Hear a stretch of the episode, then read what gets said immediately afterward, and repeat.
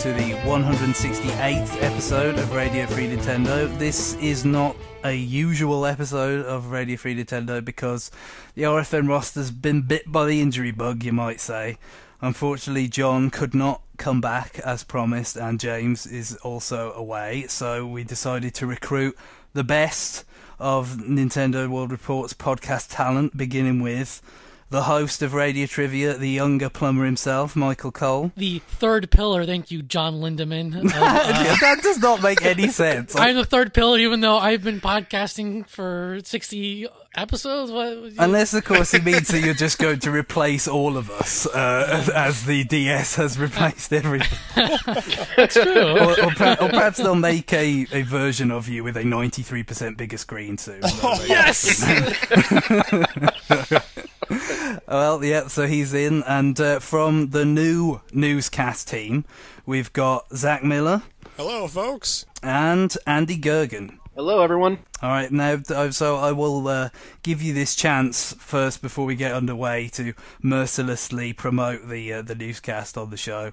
And you can, I know you've just recorded an episode. Would you like to give us a taster of what's in store? Ooh. Yeah, absolutely. We've uh, brought newscast back after a lengthy hiatus. We put out episode three about uh, two weeks ago, and we recorded episode four just last night, and I'm about halfway through editing it.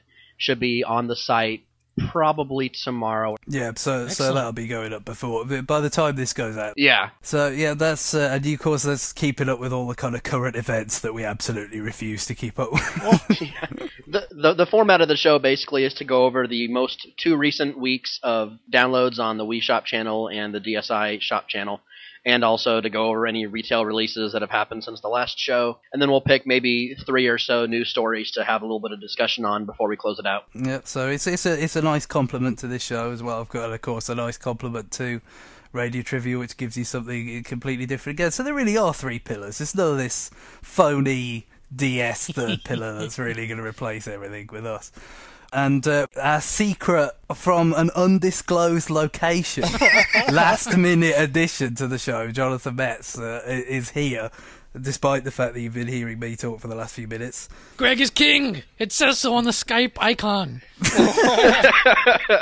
So, Johnny, are you, you know, are you on Air Force Two? What's the deal? No, no, no. I'm I'm coming to you from Sweet Home, Alabama, and Uh...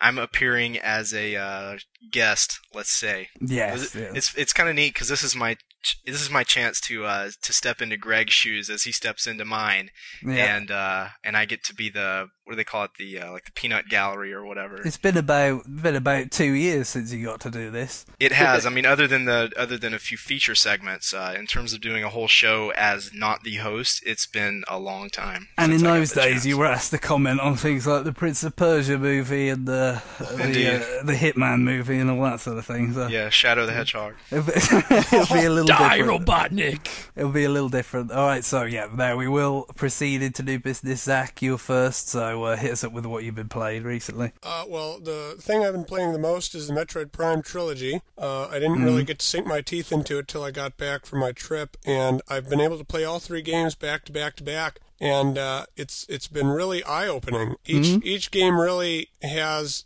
pros and cons, not just by themselves, but in regards to the other games in the series. I still think the first one can't be beat. I think that they kind of perfected it with the first one, or at least they set the bar so very high that the other games yeah. couldn't possibly reach it. Johnny, I know you like Echoes, but man, oh man, I hate that game. I, I like the art direction. I love the art direction, and when you get mm-hmm. the light suit at the very end, you really start. I really start to enjoy it because I can start looking around at what they built and not worry about running from bubble to bubble. Uh, but mm-hmm. up until that point, to me, it's a whole bunch of chore boy bullshit because it's like you have to go find this item, and then oh, okay, go get this one, and otherwise you're just wandering around aimlessly. Uh, and then corruption. It's really middle of the road to me. I, I really hate the load times. I know everyone does, but it, after playing through Prime and Echoes, they're really noticeable. That's interesting, because they said something about, you know, trying to shorten them down a bit on the new release. Yeah, that's bullshit. I, I think they, they mainly that. shortened them in the first two. Yeah. Really? Yeah. yeah. But, I mean, so what Zach says is that the now it's very pronounced, the difference. Oh, very much so. And I also don't like the level design as much. It feels more repetitious. Even though you're mm. traveling to different planets, like when you're on Brio or Brio or however you say it, uh, it seems like you go through the same room five different times. Um, it's it's a T it's a Y-shaped room. You can go kind of to the right to a save point or to the left to continue on, and that room appears like five different times. It's it's it's very much less organic in general, I would say, the level design. It is. I still like the art direction a lot. I really love Elysia, but again, in Elysia, it's a whole bunch of connected, identical hallways.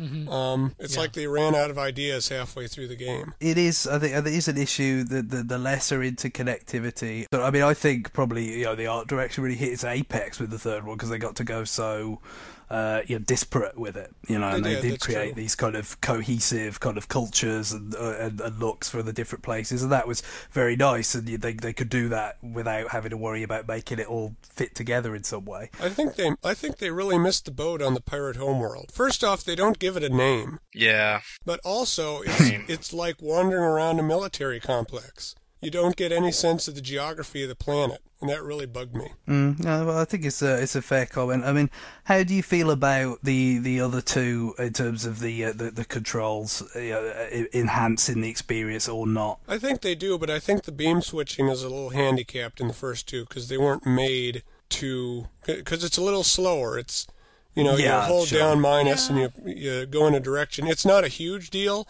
but when you're up against like. Uh, that stupid bug boss in the second game. That that's a brutal fight when you have to switch beams real quick. Hmm.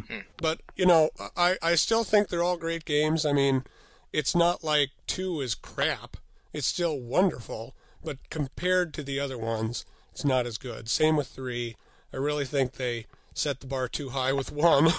Hey, well, Zach, I haven't uh, haven't played Echoes in the trilogy just because I think that was the most recent one that I had played. Oh, okay. Um, so I kind of skipped over it um, in my copy of Trilogy, um, not for the same reason that most other people skip over it.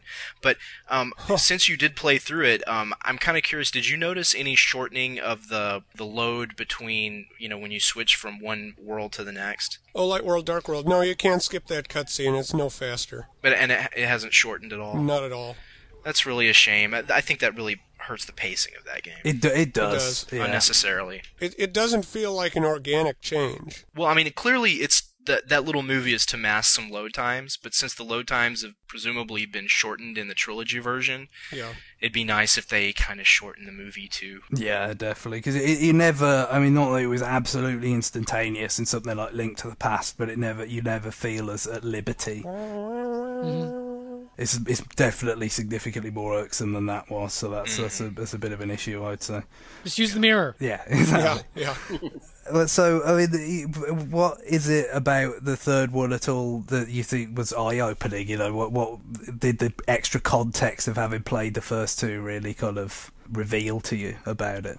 Well, I didn't notice when I first played, originally played Corruption, but it kind of bothers me. I di- it didn't bother me when I first played it, but after you play the first two, it really bothered me in Corruption how Samus is now part of, like, an elite force. Uh, and she's not just her own, you know, bounty hunter. She's got these four other bounty hunters mm-hmm. who, first off, you know they're going to be bosses the second you see them. That always bugged me.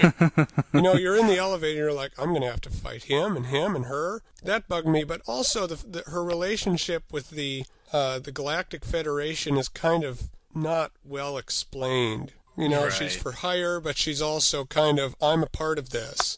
Uh, I have a duty to these people or something. It, they it, kind of always skirt over that because, I do, A, I don't think they think it's that important, and B, you know, it's just kind of, do they want to get mired into sort of going into detail on it? I don't think so. Yeah, it's almost, it's almost to me like the storyline hurts the game. Well, I suppose that is one thing that you would see very much up against the other two, is that it's it, there is a lot more of that stuff, you know, that's in there. There was sort of weak elements with the with the with the the, uh, the Luminoth or whatever in the second one, but yeah, ultimately that was still pretty much, you know, in that Metroid ballpark of, you know, being in a very alien place and being all alone. And what was great, yeah, what was great about the first game is that there is a story, and it's a pretty deep backstory, but you have to do a lot of reading. But while you're doing right. it, you know, Johnny talked about this on the Super Metroid podcast.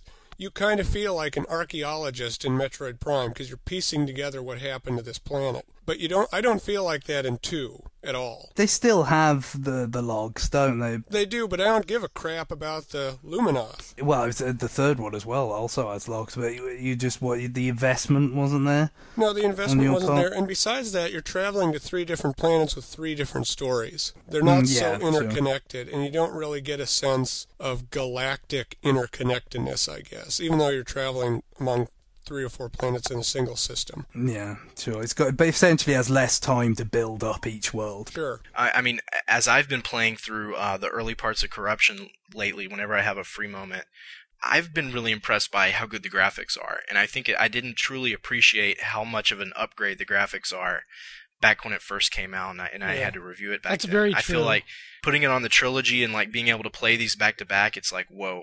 I mean, I you can really, really tell a pretty big gulf. It, yeah, graphics. I had a similar thing with like Brawl and Melee. Oh, it's not that much better. And then exactly. you, when you put them side to side, it's like, oh, no, they are that much yeah. better. You know, it's, it's, in a way, it's, it's, it's a, a compliment to the people that did the artwork for the new version that they were saying, we were able to make it really fit into the previous universe, and yet we were able to make it look better. You know, yeah. it's a subtle thing, but it's it really is a sign of skill. You know, it isn't. It isn't. If that isn't jarring, I would agree with because that. Because totally the difference between the N sixty-four Smash Brothers and the and the Melee, I mean, they look completely different, in my opinion. Yes, they oh, do. Yeah. They do look completely different. I mean, with with Metroid Prime three, I think that's probably the best. One of the best things about it is the visual journey. I think it's the best looking game on the system, even to this day. I really do. Well, it's, it's, it, I think there's a good argument for that, definitely. I mean, there's a few up there, you know, obviously like Galaxy and stuff, but it's uh, Galaxy's a little easier to do, really, you know, because it's so much more abstract and sure. colourful and everything. It, yeah, the, you have to push the boat out to make Metroid look as good as it does, I think, much more. Well, uh, we'll c- move on uh, before we uh, get to uh, what T Y P's been playing. Have you got anything else that you'd like to bring up? Uh, uh, I'd just like to throw in that I, I bought Brutal Legend and I've been playing it. I'm probably five hours in. Um, and a lot of that time's been spent wandering around just because I like to do that. Um, I haven't gotten to the full-on R T S stuff, which I'm a little scared to do because yeah, I'm not a big R T S gamer. I'm, I'm interested to hear, you know, the, I haven't been following this game that closely, but, you know, the idea that it's got sort of R T S elements that are somehow incorporated into the action. I mean, are you, are you fully clear on how that's going to work at this point in well, your playthrough game, or not? Well, the game's been kind of uh, giving you baby steps towards it. Like, right. like just out of the blue, you'll say, you know, press D-pad up to tell your troops to go this way. But you're not doing it for an R T S purpose. You're like, you guys go over there for once. Uh, but you can tell that they're warming up for it. Um, so they're very gradually sort of... Uh, gradually adding elements to it, wor- yeah. Working you into the idea a bit. You know? Right. They're not going to just spring it on you. Like, you know, I guess it may demonstrate that they're perhaps a little worried about how a lot of people are going to sort of adjust or receive the idea of uh, of these R T S mechanics being inserted into a sort of otherwise unrelated kind of game. Now, the, all that's very appealing to me. Mm. Zach, Tim, Tim Schafer is usually known for his characters and, and the humor and the writing. How does that hold up in Brutal Legend? That's why I bought the game in the first place, and it holds up great. Um, all the characters are funny, uh, it, and it's not all voice acting humor. It's, you know, one of his, uh, one of Eddie Eddie Riggs' friends says to him, "Are you looking at my sword?" Because he has this big sword in his in his hilt, and, and they just show a close up of Eddie's eyes, and they're going up and down. Maybe. You know, it, it's just humor like that that really makes it very funny. So I'm almost afraid to uh, get into the R T S stuff because I'll get pissed off at the game because I'm the world's worst R T S player. Yeah, that, it sounds like you have the same concerns that I have. I, I'm very interested in this game. I, I'll, I'll be interested to see what, what you think of this because ever since this game was, was um, announced, I've been very interested in presentation and everything, but... you know, once I heard there's all this, like, there are three different types of gameplay in this game, I'm like, oh God, I'm not interested. Mm, yeah. Sometimes when that happens, it can come off a bit half-baked, kind yeah, of, you know, exactly. individual exactly. elements. The more things something does, the less well it does any one of those things. But, I mean, I wouldn't, I don't know whether I'd be worried about it being sort of an overload situation if it's easing you into it this much. What I would be worried about is being underdeveloped. Sure. Kind of amazing to me that you're five hours into the game and you're just now starting to get to some of the core gameplay mechanics. Precisely, yeah. Well, I mean, it's, that really it's, is it's my own fault, because you can wander around the world and collect things, and that's what I've been doing. Mm, yeah. But um, I, I think I don't think I should be worried. You know, Tycho at Penny Arcade said the way to do it is to just carry your rally flag around, which which causes all your guys to go with you. He just said carry it around, hack things, and they'll kill anything you kill. So you don't really need to bring an R T S element into it at all if you don't want. Mm, well, well, there you go. I suppose it risks redundancy there, but perhaps it might be uh, sort of a nice way of just making it all a bit brief for people that aren't amenable to that sort of thing. Right, but it, it worries me that that's an option at all when they want you to focus mm. on the R T S. All right, we'll, we'll move on. T Y P, you're next, and uh, you've also yeah. been playing some uh, PlayStation three stuff. Oh, I have. It's been a long time since I used my PlayStation three as an actual PlayStation three. As opposed to two. Well, as opposed to a two or as a Genesis. But uh, isn't that P S three horsepower, maybe? But, Welcome um, to the next level. Yeah.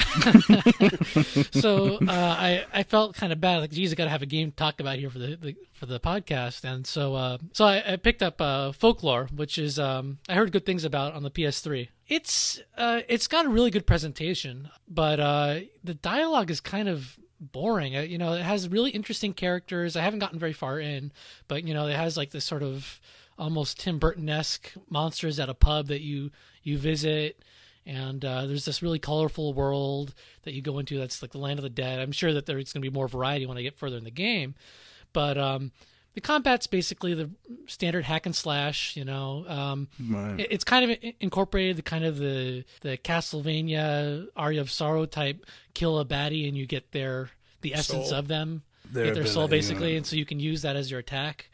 Uh, so that's the basic mechanic for combat, but you know, you get your basic slash that's like a, basically a, may as well be a sword, and you have a shield, it may as well be a shield. It, I don't know. So far, it's it's pretty good. I, I'm a little worried about feeling redundant after a while. I'm only about an hour and a half in, but um, you can play as two characters, and they kind of have different angles on the story. They're they're kind of intertwined. They're both trying to, to solve the mystery. Yeah. What what is the, the general kind of outline of the plot?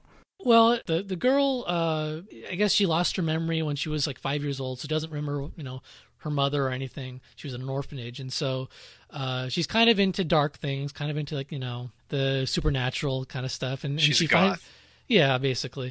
And she uh, and and she gets a, I guess, a letter from supposedly her mother saying, "Hey, come to this creepy old town off in the middle of nowhere.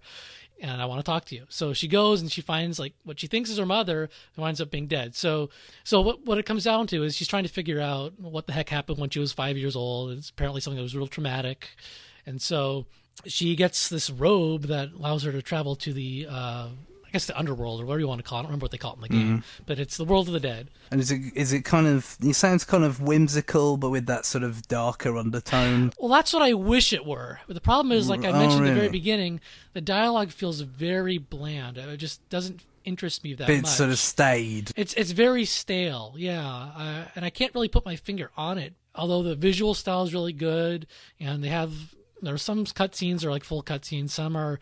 I want to say almost like comic book or manga style, where they have it's done in three D, but they have special shading going on to, right. and, you know, it makes it look interesting. I, the presentation's really good, but but the dialogue, it just it's hard to follow sometimes. I think they're trying to be kind of mysterious about it, but it comes off as being a little disorienting. Like really Japanese. That's what it sounds like. It's it's published by Sony. I, I... It is definitely Japanese. Okay. It, isn't this the game where you use the six axis to wrestle the souls out of yes. monsters? I'm sorry, or I should have mentioned that. Oh. Yeah, the way it works. It's, isn't it kind of like a Pokemon or even a Cameo kind of thing? Uh, I don't know if it's like Cameo, but the idea is that you slash them and, and their skull kind of escape, escapes from their body, and so then you can yank up on the on the controller and. You'll suck in their the soul, and if it's the first time you've sucked in that kind of a soul, it'll become a new weapon or or shield yeah. or whatever it is. And otherwise, it kind of upgrades that weapon. But um, I'll, I'll give it some more time. It, it seems really interesting. I'm, I'm thinking that I may just play as one of the characters all the way through, because although you can play as these two different characters, they're kind of, at least if the introductory um, stage is, is representative, the other guy's kind of trailing her and, and doing very similar things. And so you're going through a lot of the same environments, and the combat's pretty much the same. Now, before we move on, I understand there's a little tease for next week's retroactive. You've, you've uh, dipped into Shining Force yes, two. Yes, I've played Shining Force two for all of, like, fifteen minutes. Um, Anything oh. profound that could possibly substitute for the need for an entire episode on it next week? No, but what I will say oh. is... Um, I like the visual style. The music is, is really good. Surprisingly good for a Genesis game. Yeah, the original the original had good music too. It's not as different from what I've seen so far as uh, the first one, which is disappointing to me because I, I got frustrated with the original. And mm. part of the problem is that I didn't play these kinds of games as a kid. The the first time I really played mm, yeah. anything remotely like a turn-based strategy game was fi- the first Fire Emblem that came out on the Game Boy Advance in America. Wow. And so I'm used to, you know, my introduction was eight or ten years after this game. And so there are some old-school things in this game that really bug me.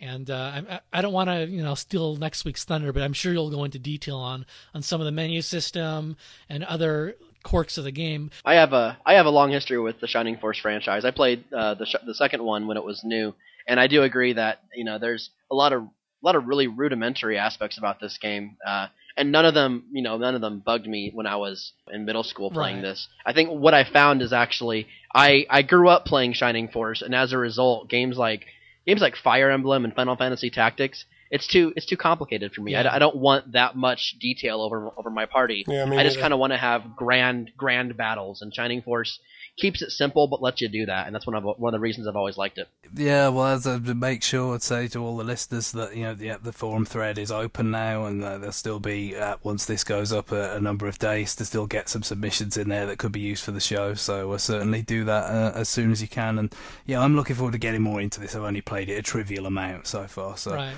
but but those who haven't started playing it, it is definitely different from my Fire Emblem, um, or I guess Final Fantasy Tactics. I never played Tactics. It it has towns, you know, it has more dungeon-like mechanics where you're going into a dungeon to fight. It does feel a little bit more like a R P G than maybe some other games in the genre, and so I think Johnny will appreciate that. Yeah, that's one reason I've never really gotten into Fire Emblem, is that it doesn't have that kind of stuff. You know, I like that stuff. I like R P Gs. And, and, so. and this game is more forgiving, because if you die, you keep your experience points.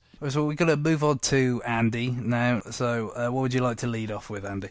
Andy from Iowa writes. Yeah, that's right. In some ways, this is not the first time that Andy has been on the show. This is my do- this is my diabolical plan to uh, not have to write letters in anymore. There you go. Yeah, th- this is this is much less effort. Yeah. Yeah. So uh, I've been playing a few things. Uh, I've been playing a little bit of, of Scribblenauts, um, and I know mm. you guys have talked about that on the show quite a bit. So I won't I won't get too into it. James had his issues, you know, and and, and they, certainly they are shared by many. How much did you find that the concept was undermined by the execution with respect to the controls? A fair amount, maybe. I- I've had less problems with the controls than I think maybe I expected to, based on the reviews that I read before I picked it up. Yeah. I think what really kind of what really kind of undermines the game to me, there's there's two things about it that I think, and, and I think James might have actually mentioned both of these things, but just to reiterate my own thoughts. The first thing that really kind of bugs me, and probably my, my biggest complaint with the game, is that the game encourages you to try anything you could possibly think of, but then penalizes you for thinking of more than a certain number of things. And that really, it, it really conflicts with the way I want to play the game. Mm. I, I want to be creative and I want to try things, but the game says, no, you use two objects. If you use more than two objects, then you're not, you're not doing it right. Yeah. And that's, that's what I feel when I play this game. So do I anything you want, as long as it's only two things. Yeah. I mean, yeah. because they do, I mean, there is an incentive scheme in, in there. I understand that, you know, you get like stars essentially for beating a level different ways using yeah. different objects, but that's over your different sort of playthroughs of a given stage. And so we say exactly when you're actually playing the stage itself, it's, it's, it's it put in a big constraint on your experimentation. Right, and you don't have to do that. It's it's it's an optional component to the game, but yeah. I find it hard to turn my brain off when, when I'm playing the game like that. Mm, I, I, I, that, when you consider the spirit of the game, you know, in general, that is that is a curious thing to do. Absolutely. And the other thing that really kind of bugs me about the game is that the vast majority of the objects in the in the Scribblenauts dictionary are really completely irrelevant. You know, it doesn't matter what kind of person I put out there for the most part. There's, there's a few that do specific things, like I found that, you know, a mechanic will push a button for you, um, but there's no difference between the vast majority of people I put out there, or, you know, yeah. it, it just seems like... So it's, it's it's pure sort of amusement value rather than yeah, functionality. Right. I, I wanted more um, interaction between different types of things, and, and I'm not really getting it, uh, which mm. isn't to say I don't like the game, because I do. Andy, you gotta, you gotta try typing in different dinosaur names and see if it gives you just a generalized dinosaur, or if Triceratops is, like, different from T-Rex. That's what I'd like to know. I am on it. I will research that for you. I'm pretty sure there are several dinosaurs. Yeah. There better be. Good. I find that because because of the restrictions in the game, I keep going back to the same, like, three or four objects, even though I know uh, there's better ways to do it. More creative ways to do it. Like, I've typed the word balloon into that game so many times. This sounds really underwhelming. I'm I'm sorry. I have no int- I, I have no interest in this game. It sounds like they ha- they I had really a really lofty goal, and they really just sort of whittle it down so they can get a product out. It, I think the real challenge is, you know, when you do this kind of thing, and it's ostensibly about, you know, believing so much up to the play or whatever. I think if you're going to make it a satisfying experience, what you also need is some sort of very devilishly clever ways of encouraging people to do stuff, to, to make them, you know, consider possibilities that they might not have done. And yeah. it doesn't really sound like the game structure achieves that. No, I, I tend to agree. Well, and if and if you're not rewarded for choosing different types of people, then why are you going to bother thinking of a different kind of person, right? And besides that, you can't you can't type in the only thing I'd want to type in. So. Oh, oh. That's all I'm going to say about that. Right, so, Andy, uh, what else uh, have you been playing lately? I am a few hours, maybe three or four hours into Batman Arkham Asylum on nice. the Xbox three sixty. This game is very cool. This game has been getting a lot of a lot of praise, and I would say it's it's deserved for the most part. It's you know it's primarily just an over-the-shoulder action game at its roots, and you can definitely tell when you're playing it that it uses the Unreal three engine, because everything is a little shiny and everything. Mm. Everyone is pretty pretty bulked up muscular-wise, but the game captures the feeling of Batman so incredibly well. And I'd heard it pointed out on a different podcast, I can't think of which one off the top of my head, that this game this game feels like a Batman simulator. Because when you play this game, you really do feel like this is technically how Batman achieves all the cool things he does. Like, you you find yourself hopping around in the shadows and dropping down on top of guys, and they have no idea where you came from. They can't see you when you're hiding mm, yeah. like up, up in the rafters, and you drop down and you, and you knock them out, and it's, it's, it's really great. Yeah. So, so what, what the actual gameplay is? It is it closer to Splinter Cell? I've heard allusions to like Metroid Prime with this game. I mean, what what is the structure of this game? There's a little bit of Metroid Prime uh, in that Batman has the ability to go into detective mode, and what that basically allows you to do is sort of a, sort of similar to the, the the scan visor in Metroid Prime. You can look around. It'll tell you if your enemies are armed. It'll tell you if there's an object in the environment you can interact with. It can tell you if there's a place you can grapple to. The problem with the problem with that is that you can play the entire game in detective mode if you want to, and the only thing you're really missing out on is some, is the graphics, basically, because everything becomes like a like a tinted blue yeah. when you're playing in that mode. Uh, and it's it's really tempting to leave that mode on all the time. I think one of the one of the coolest parts about this game is they got this, the voice actors from from the cartoon. They got Mark Hamill as Joker and Kevin Conroy as Batman. Mm. And although the art style is, is pretty different from the, from the animated series, it, it it it immediately feels like Batman. The the voices put you there, and there's no question in your mind that these characters are authentic, and you feel them. The writing is there, the voices are there. And, you know, the art is there, too, even if it's different, a different style. Sure, do you like yeah. the costume designs? Because I thought, like, Harley Quinn looks like a whore now. Oh, man, does she. She looks... she is something else. Uh, yeah, the, the art in the game is phenomenal.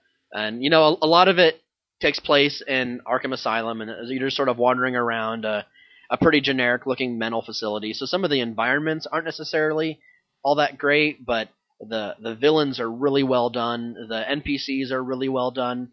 and all of the all of the sort of the, the cityscape you can kind of see in the background is, is really well done. Really, they really did capture the feeling of the franchise as a whole very, cool. very well. I had to pick this up. I was going to pick this up. I actually had an order cancelled on me because I didn't actually have it in stock. Um, but uh, I will uh, I will be getting to this eventually for the P S three. Me too. Naturally. Yeah, me too. Now, Andy, you've uh, you've been going on some sort of sojourn through the entire Zelda series uh, as of late, I understand. Would you like to fill us in on, on what this uh, involves? Absolutely. Um, sometime last summer, I was really bored and I was flipping through my list of virtual console games, trying desperately to find something that sounded like I wanted to play it. And I had a, a save state from Zelda. I think when I had first bought the game, maybe a year earlier, I hadn't touched it in a long time. And I thought to myself, hey, I should finish that. That's not really that long of a game. So I picked it up and played it for a few hours. And by the end of that playthrough, I decided, you know what? I'm going to play through the entire franchise. I'm going to start here and I'm going to go to the end. So I, I, I made a list on my blog at the time of all the titles in the franchise that I wanted to play through, and I ran it through the through the, the, the forums, and they convinced me to add a few more because I was actually going to skip uh, Minish Cap since I had recently already played through it. Yeah. And uh, they, I think Un- Uncle Bob from the forums convinced me to add Four Swords Adventures. Excellent game. So yeah, I, I started last summer, and I've been, you know, I played through the first two really, really quickly. I was actually playing through the second one right when you guys were doing the the retroactive for that game, which yeah, a few worked, worked out. Did you did you play both quests for the first one? No, I did not. I just oh, see, the, the see you got to go it's back hardcore. Then because uh, the second quest is really hardcore. It's really good. It's good and evil at the same time. One one thing I've been very clear on is that this is not really an attempt to either a complete this, the games because I'm I'm not. I'm not a completist. I'm not going to find every heart piece. I'm not going to find every oh, every bug Lord, in Twilight Princess. I'm not going to find every Sculptula. I'm not interested in completing the game. I because it really, at that point, it would just boil down to reading an F A Q while I play, and that's not fun to right. do. Andy, did you beat Zelda two? Oh, absolutely You're I did. You're a better man than I. My gosh. Yeah, that's impressive. I've beat that game a number of times. Oh, I, yeah. I'm, I'm, a, I'm a big Zelda two proponent. I think the game is, right is on, underrated. I, I agree. Yeah, perhaps awesome. Over-critiqued. And, you know, the, the, the playthrough of the, the series went quickly right until I got up to Link's Awakening, which which was the first of the of the series that I had only really touched a little bit. And, and I had beaten Link's Awakening, but not since, like, nineteen ninety-five. So right. uh, it took a long time and maybe maybe a couple glances at an F A Q to, to make, make my way through that one. And then, of course, Ocarina of Time is no small task, but I made it through that. And I decided to, instead of playing Ocarina and Majora back-to-back and then Oracle of Seasons and Oracle of Ages back-to-back, I decided to mix those up a little bit, and I went from uh, Ocarina into Oracle of Seasons, which is mm-hmm. where I am at uh, currently. I'm on the the seventh dungeon of Oracle of Seasons. Oracle of Seasons began life as a remake of the original Zelda. Did it? Uh, yes, yeah, you can see some, yeah, some, I remember that some of the bosses um, are kind of holdovers from that. Yeah, well, I was going to say, uh, Andy, having been in the position of been playing them relatively close together, not exactly side by side, of course, because of all the games in between, but uh, did you see any uh, you know, obvious kind of uh, signature holdovers from uh, between the two? There are some touches. Um, some of the some of the bosses are the same. Uh, some of the dungeon maps, I think, I, th- I want to say the first dungeon map is maybe even a mirror of the first dungeon from the first game. Right. But what I'm really finding is that I'm I'm not enjoying Oracle of Seasons as much as I was expecting to enjoy and any Zelda title, really. It seems to me that right around the time of Oracle of Seasons, uh, well, I guess maybe starting even with Link's Awakening and, and to some extent or uh, Ocarina of Time, the game gets way more linear. And I know that's not a surprise to anybody because Zelda's always been, since, you know, at least since the three D era, a pretty linear title, but Even in even in Link's Awakening and Ocarina of Time, there was a lot of things you could do that were independent of everything else in the game. Yeah. Uh, like the bomb chew target thing and the and the target practice. But it just seems to me like I spend most of my time in Oracle of Seasons wandering into something that I can't do yet, and it's really kind of infuriating to do that. That's the way I feel about Metroid Prime two. Yeah, it's a valid complaint. I think uh, Oracle of Ages uh, maybe doesn't have that problem quite as much. Because uh, Oracle of Seasons has like that the season rod or whatever it is, and and the, the four seasons Our, our There's one... basically four overworld maps, so you have to revisit every corner of the every corner of the overworld map four times to really kind of figure out what to do next. That would drive yeah. me crazy. Yeah, Age, Age is a little more streamlined, and, and since there's also the the time difference, there's some interesting things in terms of the time travel aspect too. I, I think you might enjoy Ages more. I don't know if you have you played Oracle of Ages or Oracle of Seasons before. I have played about I played about half of Seasons before, and I've never really played much of Ages at all. These are sort of my yeah. mm. Zelda pile of shame at the moment here. Well, I mean, I've played I've played Ages. I, I like that one a yeah. lot. I, I, I think the dungeons are very good as well. I mean, the, I the, liked the, Ages. I, I really recall liking Ages a lot more than Seasons, and it always struck me as being more interesting, which is why it's the one I've played. Frankly, that's the one I have not played. Oh, really? Just by chance. I mean, there's no doubting that the that the uh, the, the gameplay is good in this. I mean, the gameplay is good, the dungeon design is good, the the map it's it's very tightly put together. I mean, it feels like a well-made game. I and I'm not sure. Maybe it's just franchise fatigue at this point to to a certain extent as well. Well, yeah, that that would be understandable under the circumstances. I'm really looking forward to hitting up Majora's Mask after this. No, oh yeah, definitely. Well, I'm going to move on to what I've been playing now, and uh, this is just came out in Japan, sort of in time for Halloween, I guess, uh, this week. It's Castlevania the Adventure Rebirth. Oh, sorry. No. It's not oh. for everyone, apparently. No. Excuse me. Yeah, so, uh, now you've expressed your distaste for it, I'll move on. Uh, the So, yeah, this is uh, not really a remake of Castlevania the Adventure, uh, in the sense that, from certainly what I've observed of looking at that game uh, online, I hadn't, I didn't play it uh, back in the uh, early days of the Game Boy, but uh, this doesn't really bear much resemblance to it. There's a little few sort of th- things taken here and there, like certain sort of enemy types, and uh, so there's certainly the abundance of rolling eyeballs all over the place is uh, is something that's carried over from that. Are the environments carried over? No, the the the, the environments are very much more what the sort of typical Castlevania environments like from the first. First one that have mm. then reappeared in subsequent Castlevania, so you could expect to see, you know, where I'm up to, for instance, spoiler alert, the clock tower, you know. Um, spoiler, massive spoiler. It's, it's, uh, it's, you know, it's almost not worth even thinking about it coming out in America now. And then, you know, you've got like stuff like the dungeon kind of environment that you'll often get, or then like a sort of chapel kind of environment. Oh. I mean, these are things you've seen yeah. in, in, in you've seen in plenty of other Castlevanias, but probably not Castlevania the Adventure, funnily enough. So how was uh, the difficulty level? Um, well, the difficulty level's interesting because in many ways this is this is pure old school Castlevania in the sense that you it can't, can't be any harder than the original.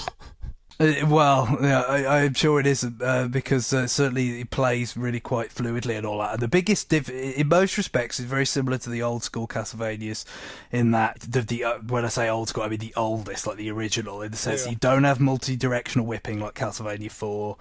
You have just the four sub-weapons and things like that. It's, you don't have any sort of special little sort of moves like you did with uh, Richter and Dracula X. It's uh, it's just, you know, linear whipping and all that sort of stuff. But what you do have that you didn't have in, the, in like, Castlevania one is very comprehensive control over your movement in the air. Hmm. Which does make it considerably easier. Oh, absolutely. That's interesting. It isn't the sort of, you know, the, the Ghouls and Ghosts type. You know, which, which, and I mean, really, it's more comprehensive control than you had in Castlevania four and Dracula X, which you, where you kind of could affect it somewhat. Yeah. But this is not quite Mario, but it's it's not far off. But right. what it gives you is the option to turn that off and actually play it sort of classic style. Interesting. If you Weird. want.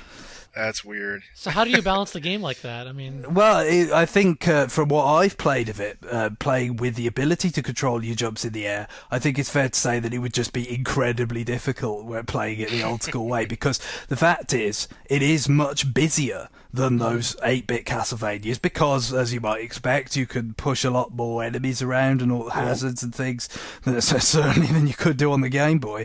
Um, and, you know, there, there is a lot going on. It plays very sort of smooth and, and fast for a Castlevania game. It's usually very stodgy, but th- this is, you know, it's not blistering, but it's uh, it moves at a de- decent clip. And visually, it's all... It's, it's if you've seen Contra Rebirth, you should know what to expect, because it is pretty much exactly the same sort of design principles applied to Castlevania. It's very colourful, almost garish, really. I mean, there's a there's a number of times where you actually see the night sky around Dracula's castle, and at no point is it anything approaching black. It's it's, it's sort of blue and purple and all these different colours, but not actually the colour of night. And you know, you've got the enemies are all very colourful and all this sort of thing. So well, it kind of Dra- looks more like Dracula X. Yeah, I was going to say. I, I mean, I I recently. Uh, purchased Dracula X to, to justify having a Japanese Wii.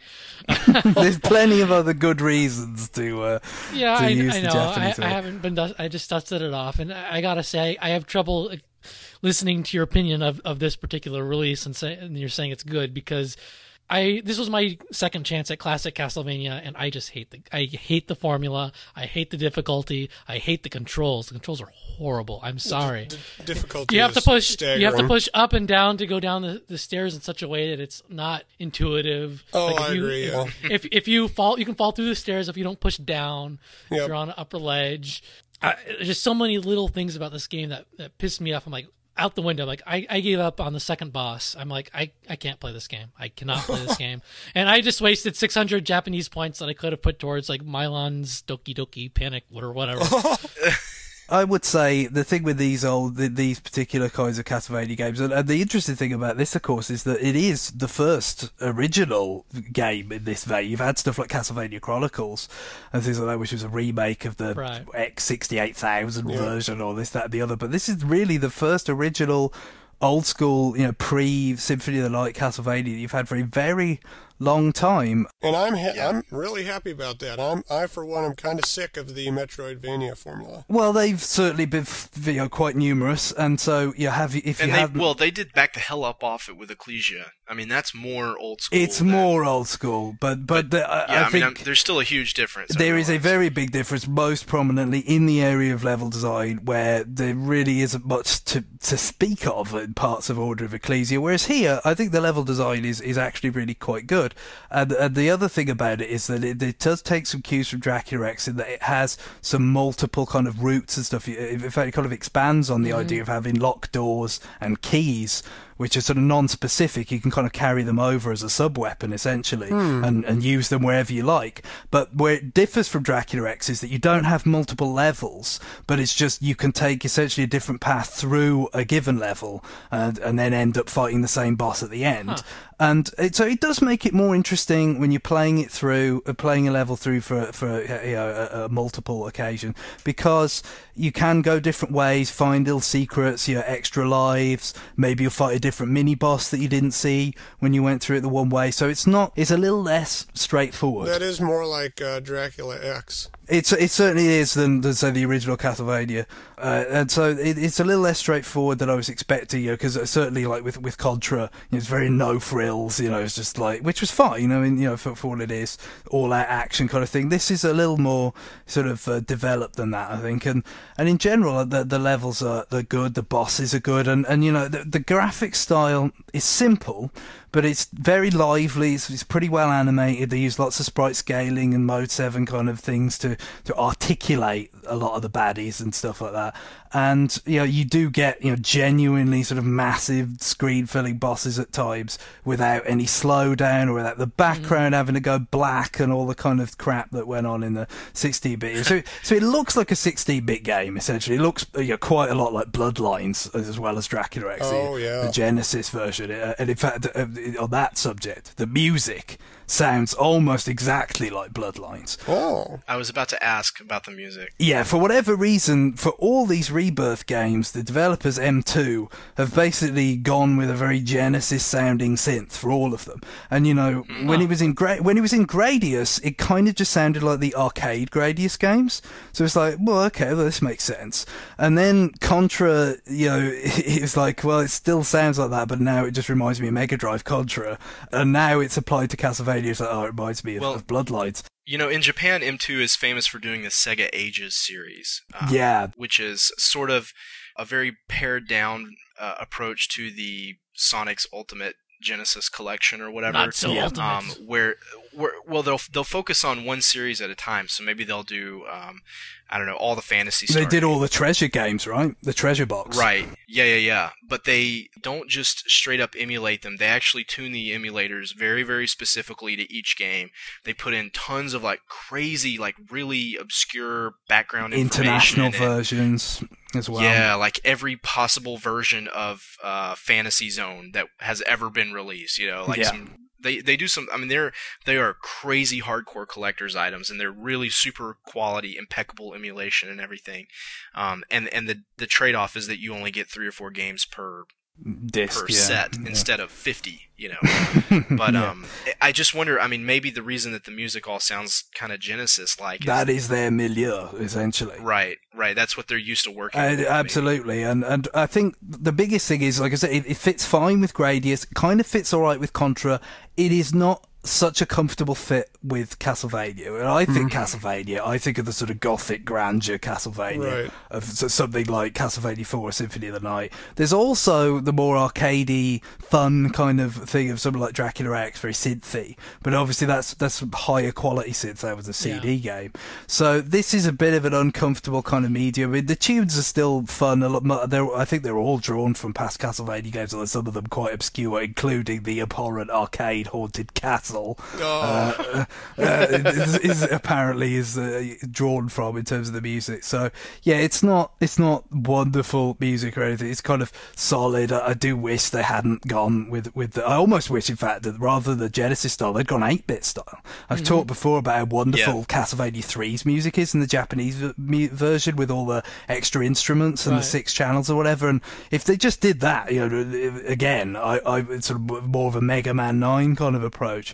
I, w- I probably would have preferred that to maybe it's my old Nintendo uh, sort of zealotry showing through from as a child. I just have this aversion to the sound of the Mega Drive, but uh, I, uh, I, I I don't think it's a great fit. Do they cannibalize any uh, assets from previous Castlevania games? And these? I'm glad you brought that up because the interesting thing is is that this has almost all original assets. Oh, thank God, it's about time. There are a few yeah. old favourites. I'm looking at you, Flea Man. Yeah, I've oh. seen you before. Oh, God, Flea Man.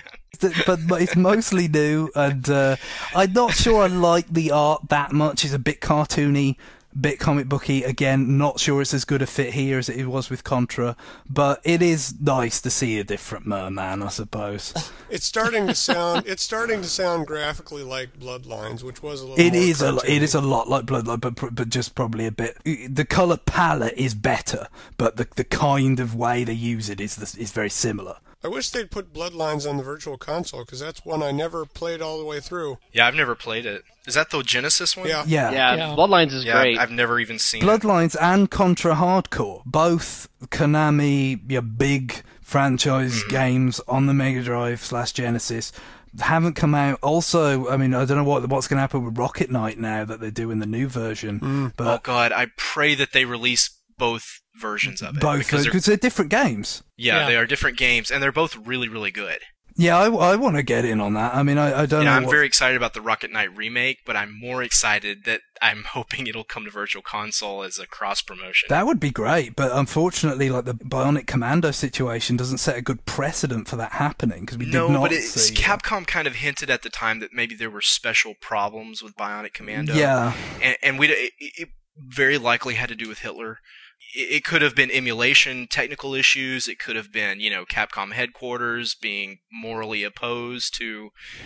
Well, some people suggested it was about Nintendo getting pissy, that if, if it was going to be on something else, they didn't want to sort of cross-promote it, essentially, but I don't know. That's, that's very, very foolish. That's speculation, I think, at best. It's very foolish. By the way, the new Bionic Commando sucks. Thanks for that. Uh.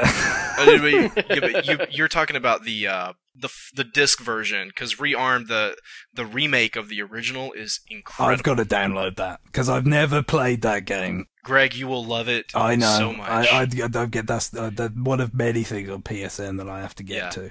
Oh, you Very will shortly. freak out about how much you love it. Well, I mean, I, I guess to wrap up on Castlevania The Adventure Rebirth, it is, if, you've, if you're familiar with the Contra one, just think that applied to Castlevania, but actually done pretty well. I, I would say overall, if obviously you've got to be amenable to this style of game. It's not yes. trying to, far from trying to rewrite the rule book.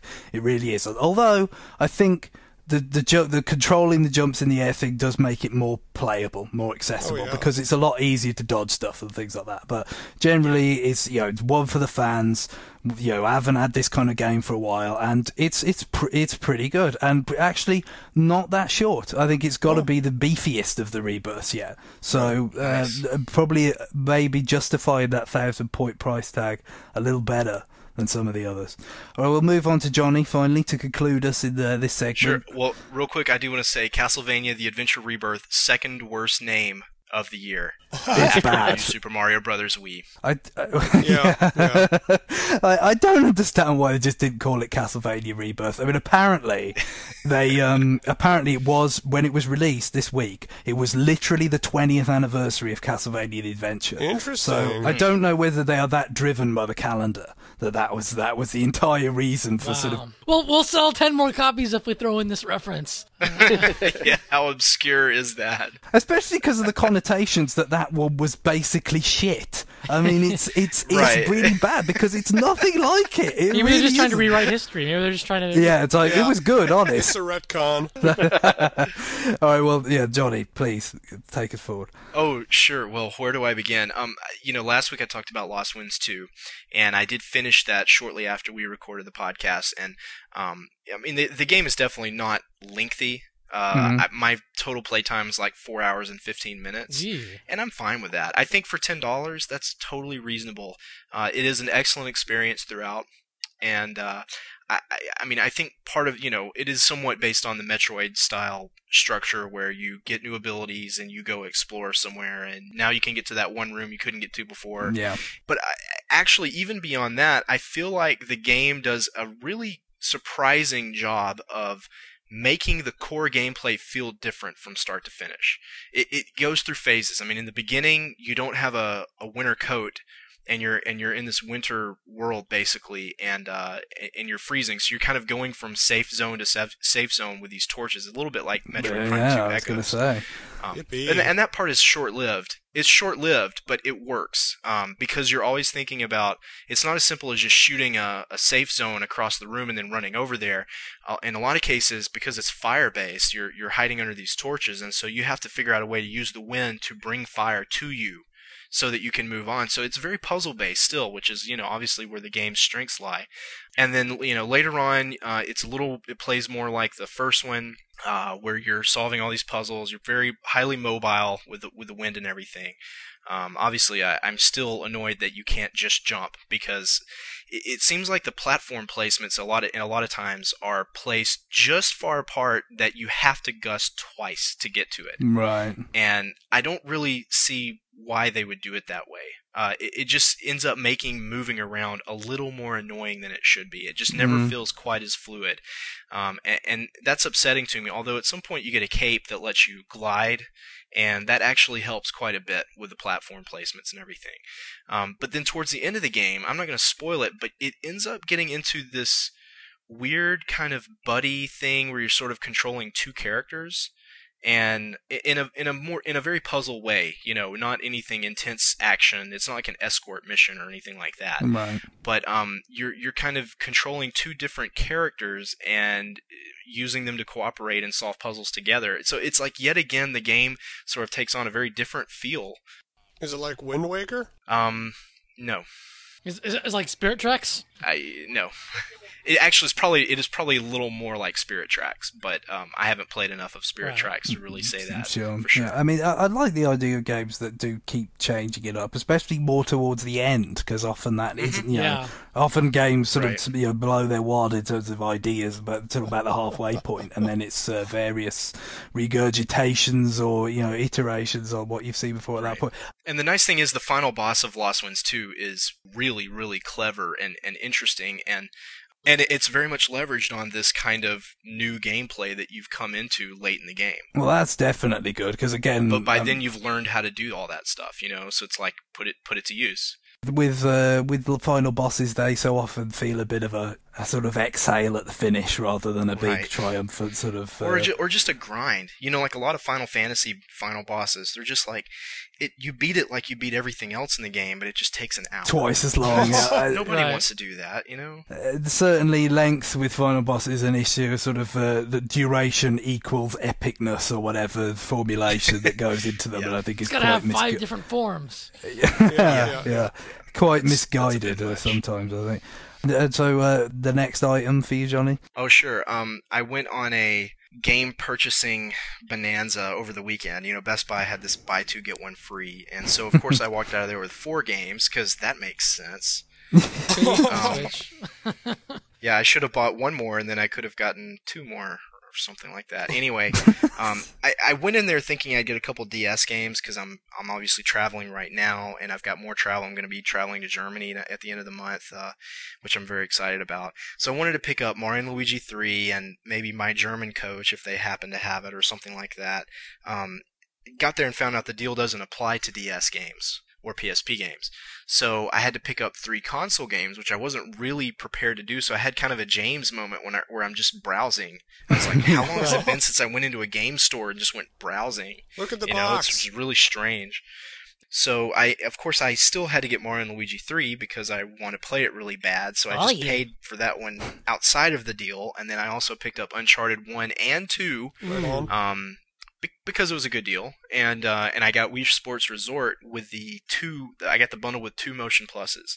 So um, Resort, I haven't played really extensively yet. There's actually still a few modes in it that I just haven't touched at all yet. Yeah. Um, but some of them I've played a fair bit. I had some friends over for dinner earlier this week, and and they really were excited to play it. They really liked it a lot. Immediately they're talking about, we got to get this. They wanted to know what the Motion Plus does, and I tried to explain it. I mean, it's not that they wouldn't understand it. I just feel like such a geek, you know, talking yeah. about gyroscopes and rotation and, you know, degrees of freedom and stuff like this. And but at the same time, if you just say, well, it makes the motion better, that doesn't really convey yeah. either. No, what it I think does. I think demonstration and, is the best. Uh... Yeah, just give it to them. Just let them use it. Yeah. They'll be like, oh, okay. You know, I mean, they were they were laughing that it had table tennis. They're like, well, the first one had real tennis. Why would you want to play table tennis? I was like, I don't know. Let's boot it up and try it, because I hadn't played it yet. And we just were immediately addicted to it. I mean, we it's, loved it. It's really yeah. good, I think, uh, the table tennis. I, I love how, like, I've owned this game for, since it came out pretty much, what, two months, month? July.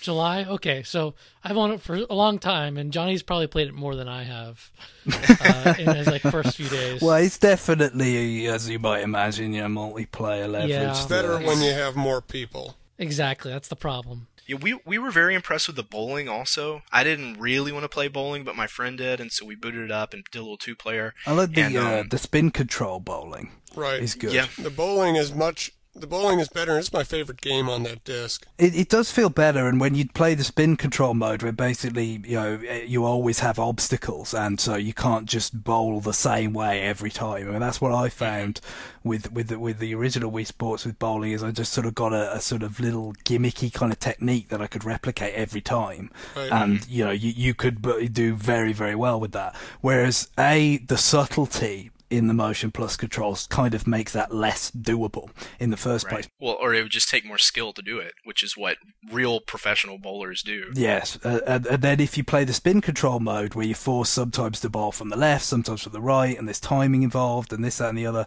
and you really have to use the spin, and all, it, it, you can't just replicate that same motion time again, so it just makes it more dynamic, it's more interesting. Mm-hmm. Um, it kind of has, a, what it does is it have, like, if you do poorly on one throw, it will then have lesser obstacles on the next one, so there's a bit of natural catch-up going on as well. So, so it's the G R E. It's as Johnny, as Johnny discussed last yeah. week. So it's, uh, but I think that's a really, uh, you know, there's kind of subtle thing in there. You might not even think to give it much of a go on the face of it, but it's actually really cool uh, little mode. I'll have to try that. Um, I, I think the favorites so far are archery. Definitely oh, yeah. a lot of fun. That mode seems really fascinating because definitely. probably the most difficult to grasp how to do it correctly. And, and I mean, even on beginner mode, we're yeah. like, oh man, this is hard. Yeah. So we, and we jumped to expert and it got really crazy. So um, I think we're going to spend a lot of time in that one. And then oddly enough, dogfighting. I've heard really? not really heard anything good about dogfighting. I didn't but like it. It's so slow. I wasn't even that eager to pick it up, but my friend wanted to do it, and we ended up playing it three or four times. I mean, he was really intent on beating me, and he never did. But no. um, yeah, I, and I, I, I don't even think I'm that twice. good at it. It's just I, I've played Star Fox, you know. Yeah. Well, did you try the Frisbee golf? Uh, yeah, we did, and we like that yeah, too. Actually, I, I like the Frisbee golf. It was pretty good. It's a, it's a bit goofy in that you're playing it on a real golf course because, although some of the designs are interesting, a lot of what goes into designing a golf course is irrelevant in Frisbee golf. I mean, yeah. if you throw it in a sand trap, it doesn't yeah. matter because right. you're not hitting it out of the sand. You're just picking it up and throwing it like you would anywhere else. Right. So unless you get behind a tree, it doesn't really matter where the Frisbee lands. Maybe that's good considering how difficult it is to really aim on target. But yeah. we threw out of bounds a lot. Specifically to Tiger Woods ten, and I haven't played Wii Sports Resort yet, much to my own chagrin. Uh, I was really impressed that Motion Plus allowed for multiple different types of throws of the Frisbee. I don't know how much you guys are familiar with different throws, but you have an overhead, like a hammer throw, where you turn the fris- Frisbee upside down and kind of throw it like it's a hammer. Oh, yeah, I haven't tried that in Resort. Yeah, the, yeah, the, the the forehand throw where you sort of put your finger on the inside of the uh, the lid of the Frisbee and, and fling it with a with your wrist. And I was really surprised that all three of the the, the common throws in Frisbee worked really pretty well in uh, in Tiger Woods. No, it's it, it's very well done in Tiger Woods. I've I haven't really messed around with it much in Sports Resort as a consequence of having Tiger Woods. And uh, I haven't picked up Uncharted two yet. I wanted to play through the first one, and I was taking a bit of a gamble. You know, I kind of heard people on both sides of the fence as to whether you should even bother playing the first one yeah. before you go to the sequel. And, and I figured, well, it's basically free.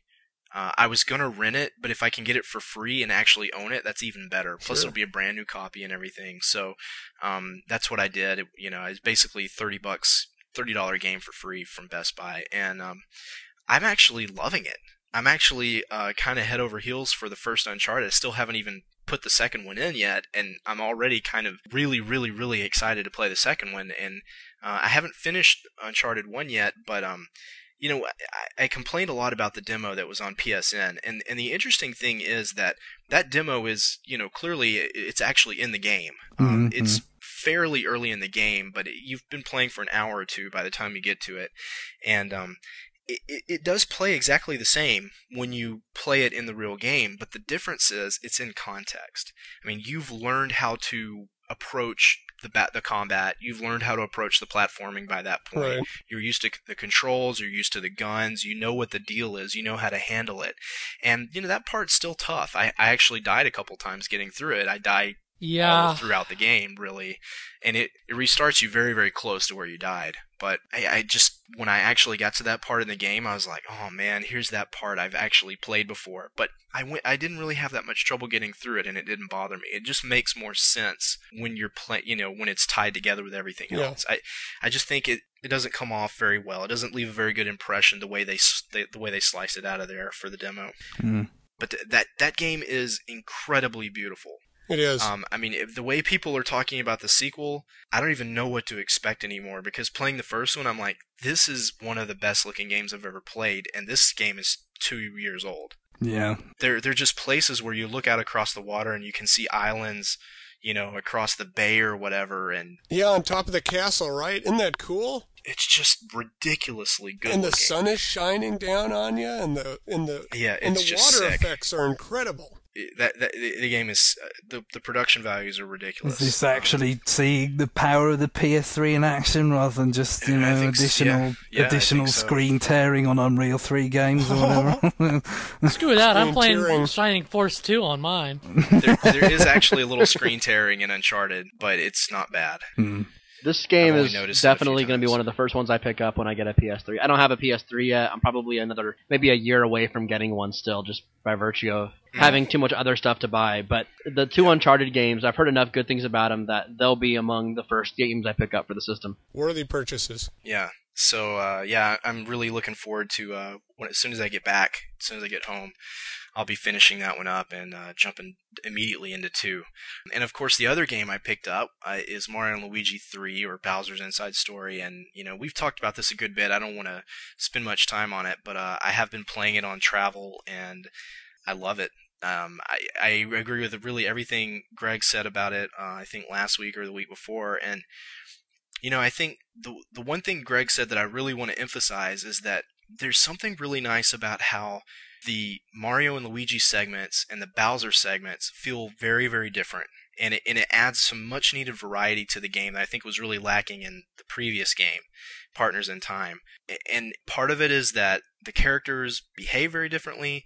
Part of it is that the, the Mario and Luigi stuff is all side-scrolling, whereas the Bowser's more mm-hmm. the isometric stuff. Um, and it and it removes a lot of those problems with jumping in isometric view. That yeah, kind of because yeah. because he do, because he doesn't jump. You don't have to do you don't have to deal with that stuff anymore, which is really nice.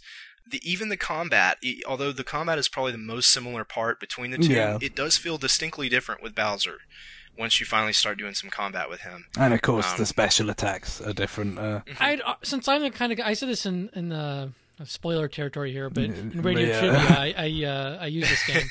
and uh, I think after a while, they the Mario and Luigi and Bowser combat gets a little blurred in, in my mind, and it starts mm. to feel a little repetitive.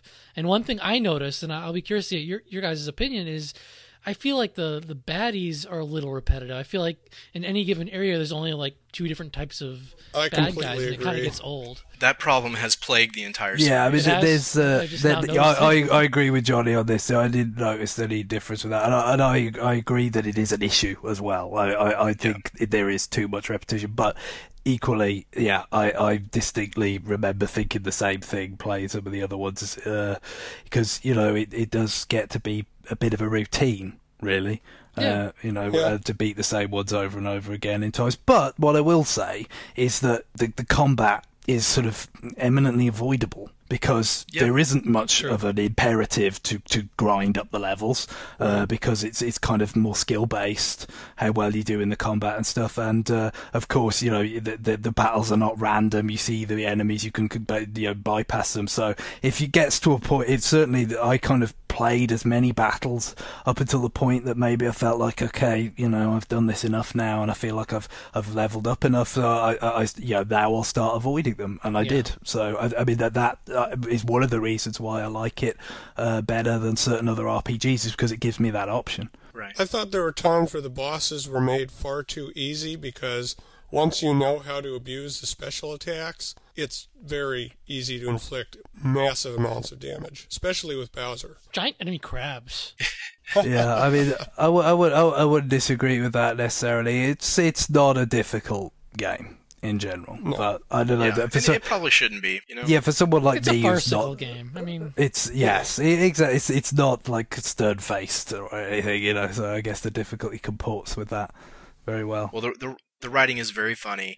I'm actually really glad to, I haven't listened to that episode yet, Mike, but I'm really glad to hear that you use this on Radio Trivia. I think the music is fantastic, and the interesting thing about the music, maybe you talked about this with James, is that it reminds me a lot of other classic R P Gs like Chrono Trigger and some of the old Super Nintendo Final Fantasies. Hmm. It's not really... Some of the music is not what I would expect to hear out of a Mario and Luigi game, and I like it's that. It's a bit less distinctly Mario flavoured yeah. than previous ones. If you think about Partners in Time, there was a lot of old Mario music in that. Just yeah. you know, literal, literally right. melodies ripped out of other games like Yoshi's Island and stuff like that, and uh, this doesn't do that. Yeah, really. Actually, we didn't talk too much about the music, strangely enough, uh, on that episode. I, I, I kind of regret what I wound up talking about, but yeah, it's it's. I mean, that's absolutely true. I mean, um, I think it's a little darker, it's a little less chippy than than Mario and Luigi Partners in Time, yeah. and, and part of it's because like, well, you're inside Bowser and whatever. And there's also a really neat mechanic where they have like two versions of the song, one for when you're going as Bowser and one oh, yeah. in Bowser, and so and yeah, so, the sort of echoey, bassier version. So that's real. That's a really cool effect. So I think um, there was there was one interesting thing. I, I read uh, Chris Kohler's take on this for Wired, and and you know he was saying that you know sort of all well and good, but there's almost a point where its status as an R P G is kind of incidental. That traditionally important aspects of an R P G, you know, the equipment, for instance, and things like that, you know, are sort of so trivial in this that it's almost kind of, it doesn't make all that much sense to still have some of these trappings of the R P G uh, genre because they are kind of irrelevant. I mean, is that something that you agree with, Johnny, as someone who actually plays a lot more R P Gs than I do? I think it's a very interesting point. I, I'm not far enough in the game that I could really feel comfortable agreeing or disagreeing with that. Mm. But, um, I mean, certainly in Partners in Time, I felt like the R P G stuff was really kind of a detriment to it towards the end because the enemies were only challenging because of the statistical yes. gulf. Yeah. And um, and so you either had to grind or you had to spam special attacks yeah, to make yeah. it through the battles just because you weren't nearly powerful enough. And actually, one one thing that I'm doing differently with with uh, Bowser's Inside Story is that I'm you know when you get when you get a level up, it gives you a choice of something mm-hmm. you can boost a little extra. Yeah. So you can sort of customize your stats a little bit or the growth of your stats. I'm putting them all in power. Pretty much. Mm, I did I figure, a lot too, yeah. Yeah, I mean, with all the counterattacks and everything, the battles will be over a lot faster if I just do that. And all the other stuff's kind of, you know, it does feel like that's important. A lot more valuable than defense, because ideally, right. the defense stat isn't going to come into play that much because you're going to dodge the attacks altogether, whereas right. you're always right. going to be hitting them. You know, that's so there's definitely a sort of value in, in putting it all in your attack power. But, mm-hmm. I mean, I suppose it could feel more R P G-ish. I mean, I'm fine with it not feeling that much like an R P G because I'm not a big R P G person, but I, I, it could feel a bit more like that if it wasn't quite as, as linear, you know, because if you had a bit more freedom to go off the beaten path, and the thing is, you could plausibly fight off the curve difficult enemies because if you were skillful enough, even if they did relatively a lot of damage, you could still beat them. Right. But they never really give you that option. No, they don't. No. Because there are very few side quests, too. No, it's very yeah, rigidly I, structured. Yeah. And in general, I like that because I'm not an R P G person. But in, uh, you know, thinking about what Cola's saying, I think if they wanted to kind of address that in the future, maybe introducing a bit more freedom would be one way to do it. But perhaps I think that would compromise the sort of tightly honed nature of the I, game. I, I agree. I yeah. think that... That's one of the biggest differences between the Mario and Luigi series and, say, like the Paper Mario type series. Paper Mario has a lot of little things you can do mm. in terms of side quests. Well, it, all, you know, and, and it's interesting that you guys are saying this because I think actually one thing I've noticed just today playing the new one is that it's it feels like there's actually a little more space to explore. I mean, you go into a like for, with Bowser especially, you kind of go into a region. You're now now you're at the beach, now you're at the forest, and the game doesn't really tell you what to do next or where to go. And it feels like in the old in the um in the previous games, uh, the Mario and Luigi series, that it, it was a little more directed. And I, I'm actually kind of enjoying the feeling that uh, I'm in a new area with Bowser, and I just kind of have to walk around and see what's here. Yeah, I mean, sort, I think sort of figure it out. So I mean, it's, it is linear, but it it gives you some space. It's a bit less explicitly directed, I think, is is what yeah, it does. Yeah. And and also you will notice exploring with Bowser things that you think, oh, I'm going to be back here with Mario and Luigi later. Mm-hmm. Which is kind of nice. So there, there is some things that you can re-explore right. and pick up a few little things. But kind of going back to Cola's point, some of these things, like, you know, you find a, a nice bit of equipment, like, you know, the, the, effectively like a bit of armor, so the, the equivalent of that. You know, so those are kind of nice things to find. But in terms of their functionality, in terms of how much they improve your battling, they don't really matter very much because of the way right. the game's structured. So, yeah, and th- and that stuff hasn't really been a huge element of these games, and, and, unless you go all the way back to Super Mario R P G. Yeah. yeah, I felt like in that game, when you got a new weapon, it made a big difference. Yeah, I think that's what he's saying, really, sort of commentary on the yeah. on, on the on the whole sub-series up to this point, and that this is kind of just the most you know, full expression of that yet. Um, well, that, that'll do it for New Business. We're going to come back in the next segment with more of your listener mail. Uh, so join us after the break.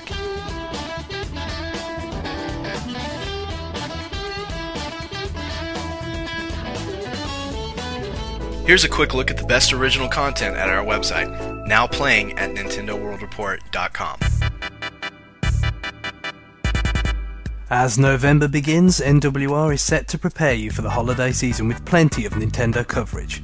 First, we continue our Developer Diary series with Metaverse Studios, where Jesse Lowther provides two entries discussing the origins of his desire to create games, as well as the mistakes that were made during the development of Gravitronics. Also check out our review of Dirt two for the D S, which Matt Blunden calls a great addition to the Nintendo D S library. Zach Miller and Mike Gammon also provide some entertaining blogs this week. Zach shows off a new part of his wardrobe, and Mike discusses why Nintendo doesn't, quote, get it in regards to the newly announced D S i L L. As usual, don't forget about our other podcast, the N W R Newscast, featuring the return of Neil Ronahan, and Radio Trivia with this week's guest, our own James Jones. See you next week.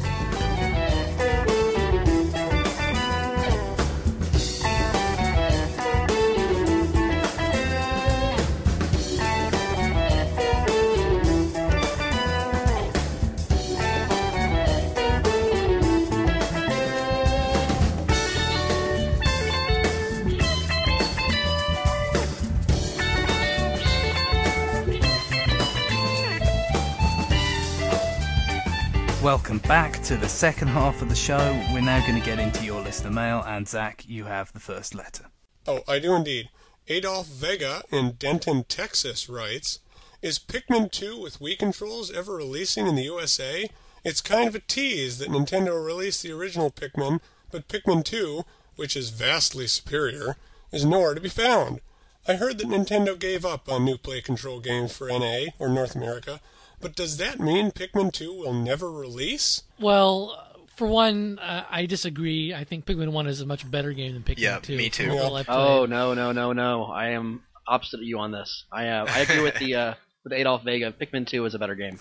Uh, well, uh, we'll, we'll uh, perhaps we shall get to that in short order then, uh, but uh, I, I certainly have some thoughts on it. But it is an interesting question about whether Pikmin two is going to come to North America, because it has come out in Europe already. I think it came out in about April, so hmm. I think basically what happened was is we had swapsies on that and Excitebots, and having already played Pikmin two, I know, which I would have preferred to come to the PAL territories, but it's it is curious that uh, they didn't really uh, you know follow up on that. I mean, maybe they looked at the sales, or the sales didn't really have anything to do with it. I just thought it was kind of overkill to do both. So I have a crazy theory.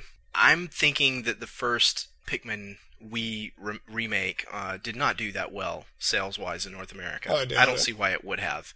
So this might sound un-Nintendo-like, but you know we know that there's a Pikmin three being made. If it is indeed for Wii and not for D S or something like that, uh, if if Pikmin three is a Wii game and it's coming out sometime in twenty ten, maybe Nintendo will just include Pikmin one and two on the disc and release it as Pikmin Trilogy or Pikmin three Bonus Edition or what, or Collector's Edition or whatever.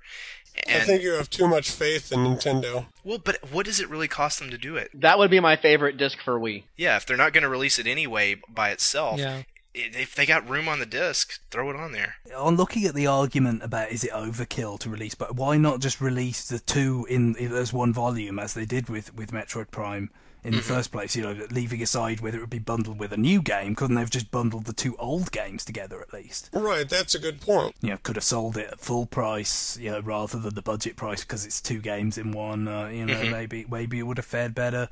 Uh, I'm not sure, but uh, certainly it's, it's another one of the sort of a number of cases this year where Nintendo of America had different ideas from Europe and Japan, because we had, uh, was it a, another code or, or trace memory was another example of that. There, there was quite a divergence this year. It seemed like... Yeah. Chibi-Robo, of course, also. Yeah, Chibi-Robo. Chibi-Robo Play Control, was, which is just in Japan, that has not come out in Europe. Mm. Um, you know, it seems like they, they were left to their own devices about how they want, what they wanted to take and how they wanted to spread out. And Nintendo of America probably, you know, with the exception of, of Excitebots, kind of were were the least proactive of the three. Shocking. Um, so I guess we'll we'll may as well, as we teased it, we may as well go on to the uh, the Pikmin versus Pikmin two uh, issue. So Andy, you know, you were you were making the case for the sequel being superior. What what would be the major factor for you in that? I will say that the, the indoor or the underground elements of Pikmin two are far too prevalent in the game, and yes, they are yeah. the least interesting part of the game. Too much. But I win. The... it's too, it's, I don't mind the I don't mind them existing. I don't mind them being in the game. I just I mind them quite a lot to the extent that they're in it. You know, right. And they're frustrating. Isn't that the majority of the game? I would say it probably is the majority of the game.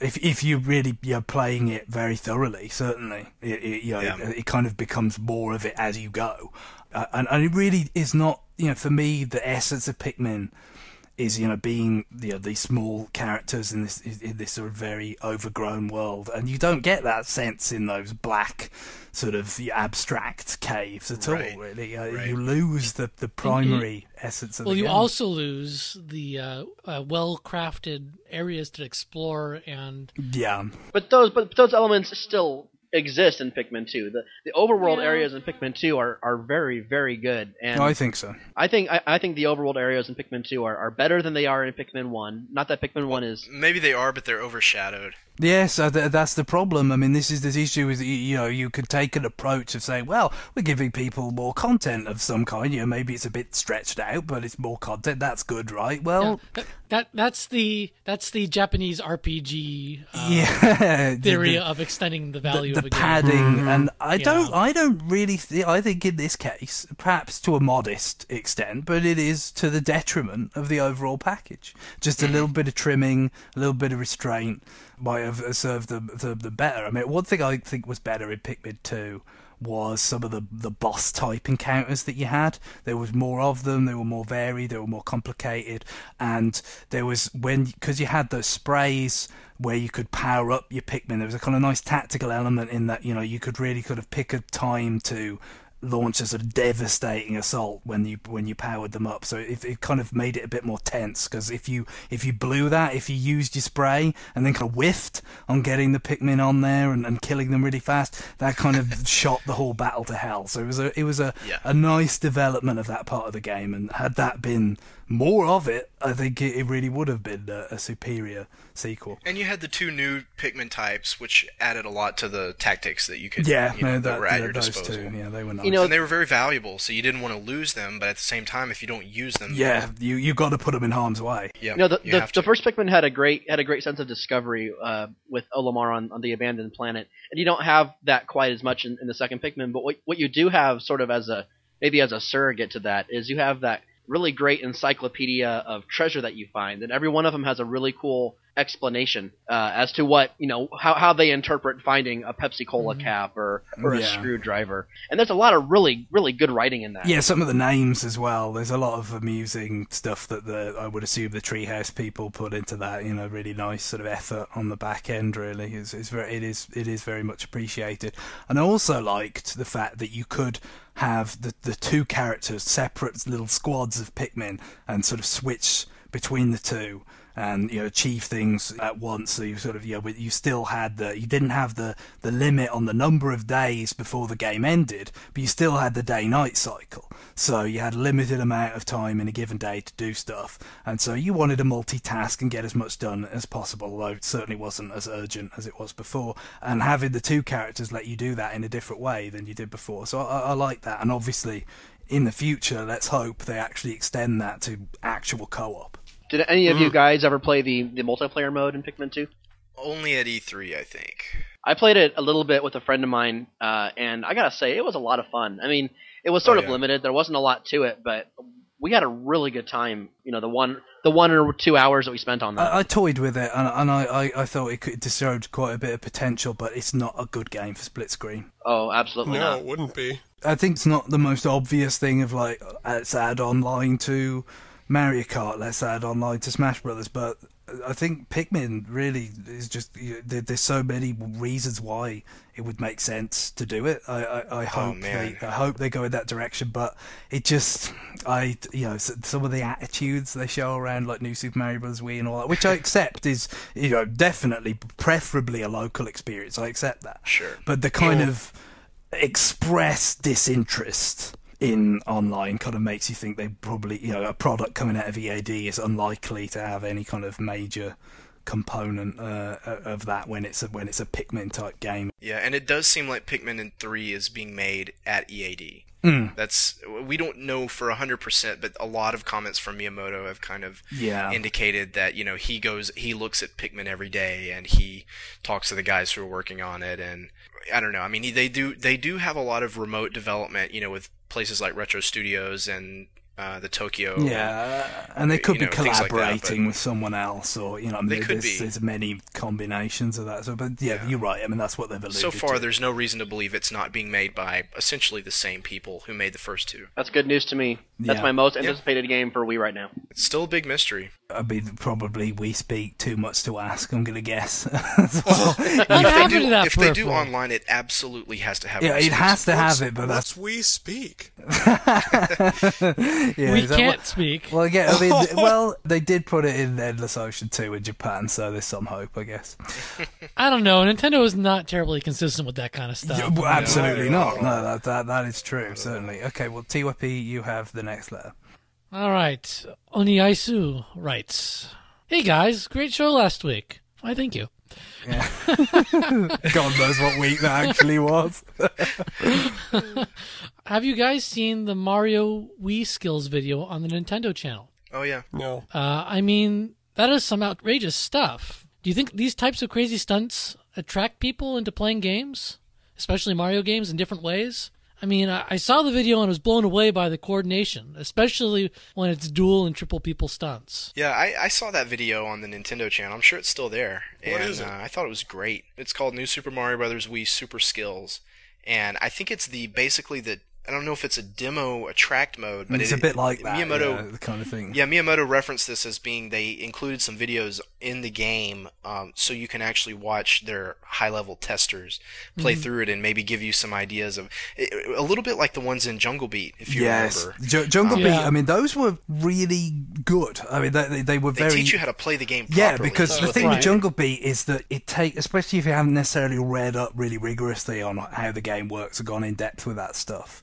It, it kind of that game opens up in terms of oh right you know all these yeah. combinations, all the, the mm-hmm. different things that you could do to really uh, accelerate your scores or exponentially. And it especially helped me because I was playing it in Japanese, so there were actual yeah. mechanics in the game that I didn't know about. So. Yeah, I, I did. I did that too, and I, I agree. I think that's really cool. Obviously, this sort of stuff with, with what just to sort of give a bit more explanation, you know, sort of chaining, bopping uh, Koopa Troopers on the head to get crazy amounts of one ups or. Mm-hmm. Doing stuff with Yoshi, all this, you know, it's it's it's not as integral to the game as the stuff in the, the Jungle Beat videos, but it's like showing you what is possible. I think the point of the video is to stir up the faithful, you know. Yes. It's to, it's to grab hold of jaded Nintendo fans who say, I don't really care about their crappy new D S on Wii game or like whatever. Me. You know, you hear a lot of cynical stuff about this game, and I think this video is aimed at those people who, you know, who kind of say, well, it's going to be too easy because it's four-player and Nintendo doesn't care about the hardcore anymore. And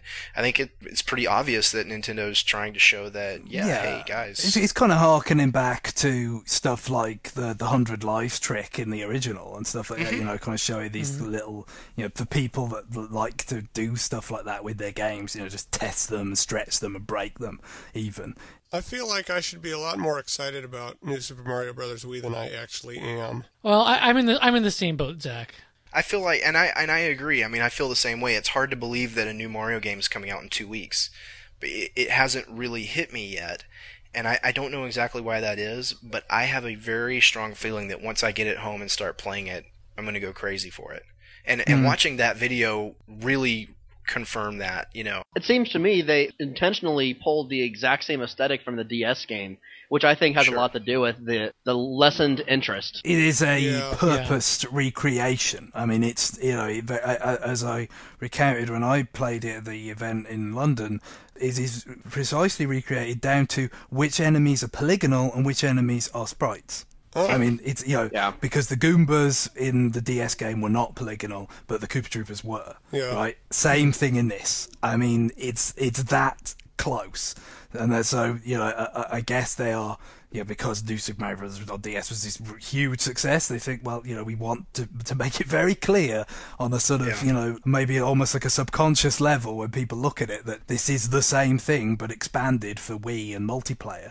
But at the same time, I mean, I think the Super Skills video really kind of showcases the differences. Yeah, well, the cho- well, I think that part of it is is like you said. This is the almost like their sort of uh, differential kind of marketing coming. Yeah. yeah, and you know it's on Nintendo Channel. And that's going to be mostly people that download stuff off Virtual Console and all. You know, it's that kind of audience that they're talking to with it. Although one thing it made me think of is, especially in relation to Smash Brothers, is wouldn't it be nice to be able to save replays? You know, if, if oh, yeah. some sort of grand calamity happened mm. with the four people that was just hilarious. I mean, wouldn't that be fun? To, certainly, I mean, Smash Brothers, I've got hundreds of replays right. of abject stupidity.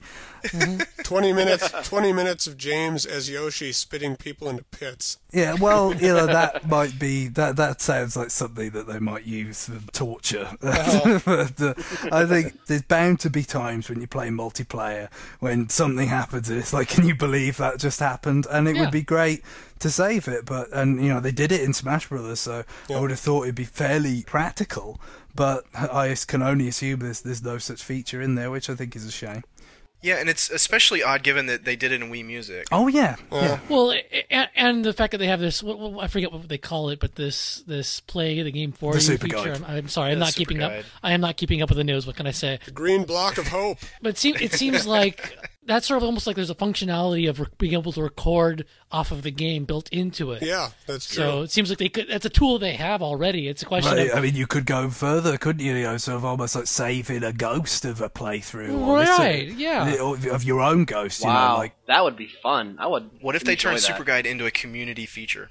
That would be cool. Yeah, you download someone else's playthrough to teach you how to do it, or to yeah. challenge you to do it better. Yeah, yeah, right. Why not? That's the thing. It seems like they, they could have, uh, you know, could have gone quite a bit further with some of these things, but they kind of they kind of held back, and uh, especially anything to do with online interaction. It just seems like they they seem to think this is too much of a mainstream product. Essentially, no, no, no. We don't have the power for that. Uh, well, yeah, yeah. That, that was some of the rationalization offered. Yeah, nice admission of guilt there. I did this to you. Yeah, I mean, who knows? Who knows how difficult it actually is to get the Wii to do it well, but I think that's the point, is that to do it well, it would take time and effort. And that's time and effort that they're not willing to expend because yeah, they forbid, don't see right? they don't see the return on that investment being worth it. All right, well, I'm going to uh, get on to the next letter. This is Ryan in Anaheim, California, and he writes, when a game is called a multi-platform release, it usually means three sixty and P S three, not Wii. Sounds an awful lot like last generation when the phrase for all major platforms actually meant for all major platforms that are not the GameCube. Aside from a few exceptions, GameCube was neglected in the way of multi-platform releases. Half the time those exceptions ended up being poor ports, inferior to even the P S two versions. Considering the GameCube had superior hardware to the P S two, there was no excuse for these bad ports other than developer laziness and disinterest in making a good version for the Cube. Eventually we didn't even get bad ports, and the reason cited was the lack of install base. Wii doesn't have an install base problem, but it does have inferior hardware, the primary reason we're told why it doesn't get multi-platform games today.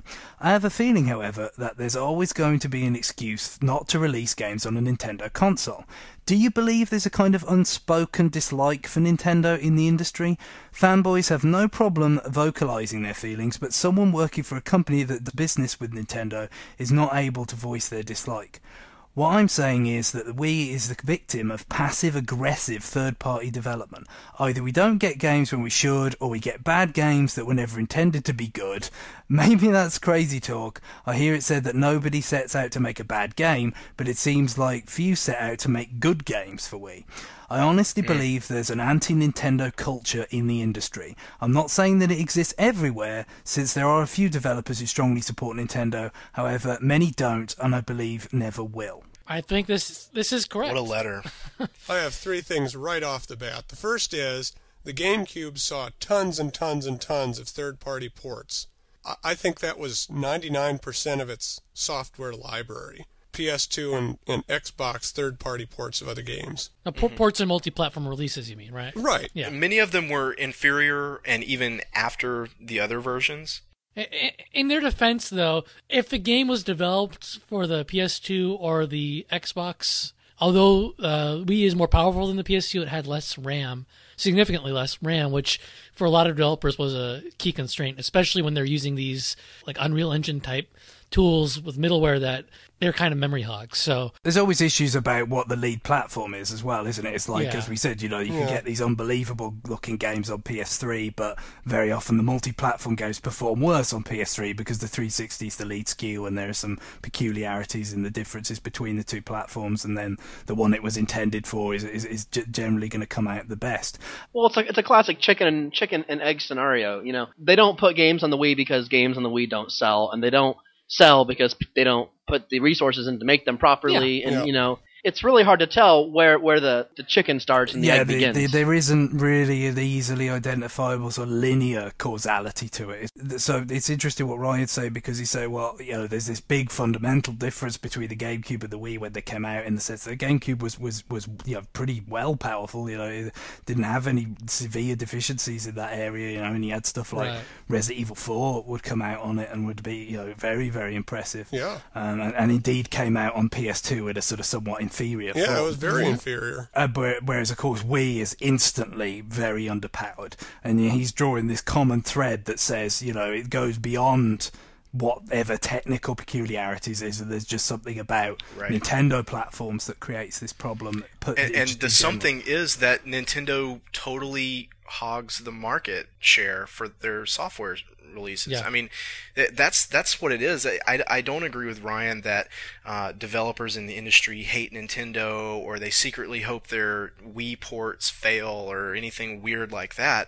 Um, the fact of the matter is that a lot of companies don't want to release games on Nintendo platforms because they believe, with a lot of evidence to support this claim, that only Nintendo's games sell on Nintendo's platforms. And there are precious few exceptions to that. I mean, look at Dead Space Extraction. That's a wonderful game that E A put a lot of time and effort in, or Visceral Games, a lot of time and effort into. High production values, great-looking game. Nobody bought it. Mm. Well, but I heard it wasn't the same game that people wanted, though, right? What did people want? They knew what it was right off the bat. There, there are a lot of issues for Extraction. It was really... I mean, we knew when they first announced it, it was going to be a hard sell, because the original Dead Space was not a big hit either. No, I mean, it exactly. was it was kind of a clunker, even on the H D consoles. And then with Extraction, you're you're dealing with a prequel to it, so... I mean, you're really kind of marketing it to an already small user base who are familiar with that series on different platforms. True. I mean, the problem with Extraction is that the original Dead Space didn't come out on Wii, and Extraction isn't coming out on the H D systems. They're completely separate, and yet... because it's a franchise game, it's sort of depending on the cachet of the fan base of people who did actually play the first game. Yeah. It, it's a mess. I mean, it, it's a mess. And well, I mean, it's, it's, it seems to me part and parcel of this whole, you know, cross-media Dead Space project, you know. I mean, it's like, yeah, you know, that's did true. they know that people wanted to watch the, the anime of Dead Space or the comics of Dead Space or whatever, you know, before, I mean, you know, they were trying to do everything at once, and kind of yeah. re- everything reinforces everything else in terms of this is new, but it, it's somehow significant because it's uh, you know, did, what, they, what does Square call it, polymorphic content or something? Or something I gotta yeah. tell you, I've been I've been doing this game industry thing a long time, and I've seen it so many times. Anytime yeah. you go to a company presentation or even hear them talk about it, and they're launching a new franchise, and it's going to be multi-pronged. We're going to do the movies, we're going to have a T V show, we're going to have comics, we're going to have online stuff, uh, we're going to have different games and different genres, uh, we're planning yep. it as a trilogy across two different hardware generations. I just raise my hand and say, bullshit. You might want to put out the first game and see how it does right. before you... That's what happened to that Advent Rising game, isn't it? Oh, yeah. I mean, Too Human...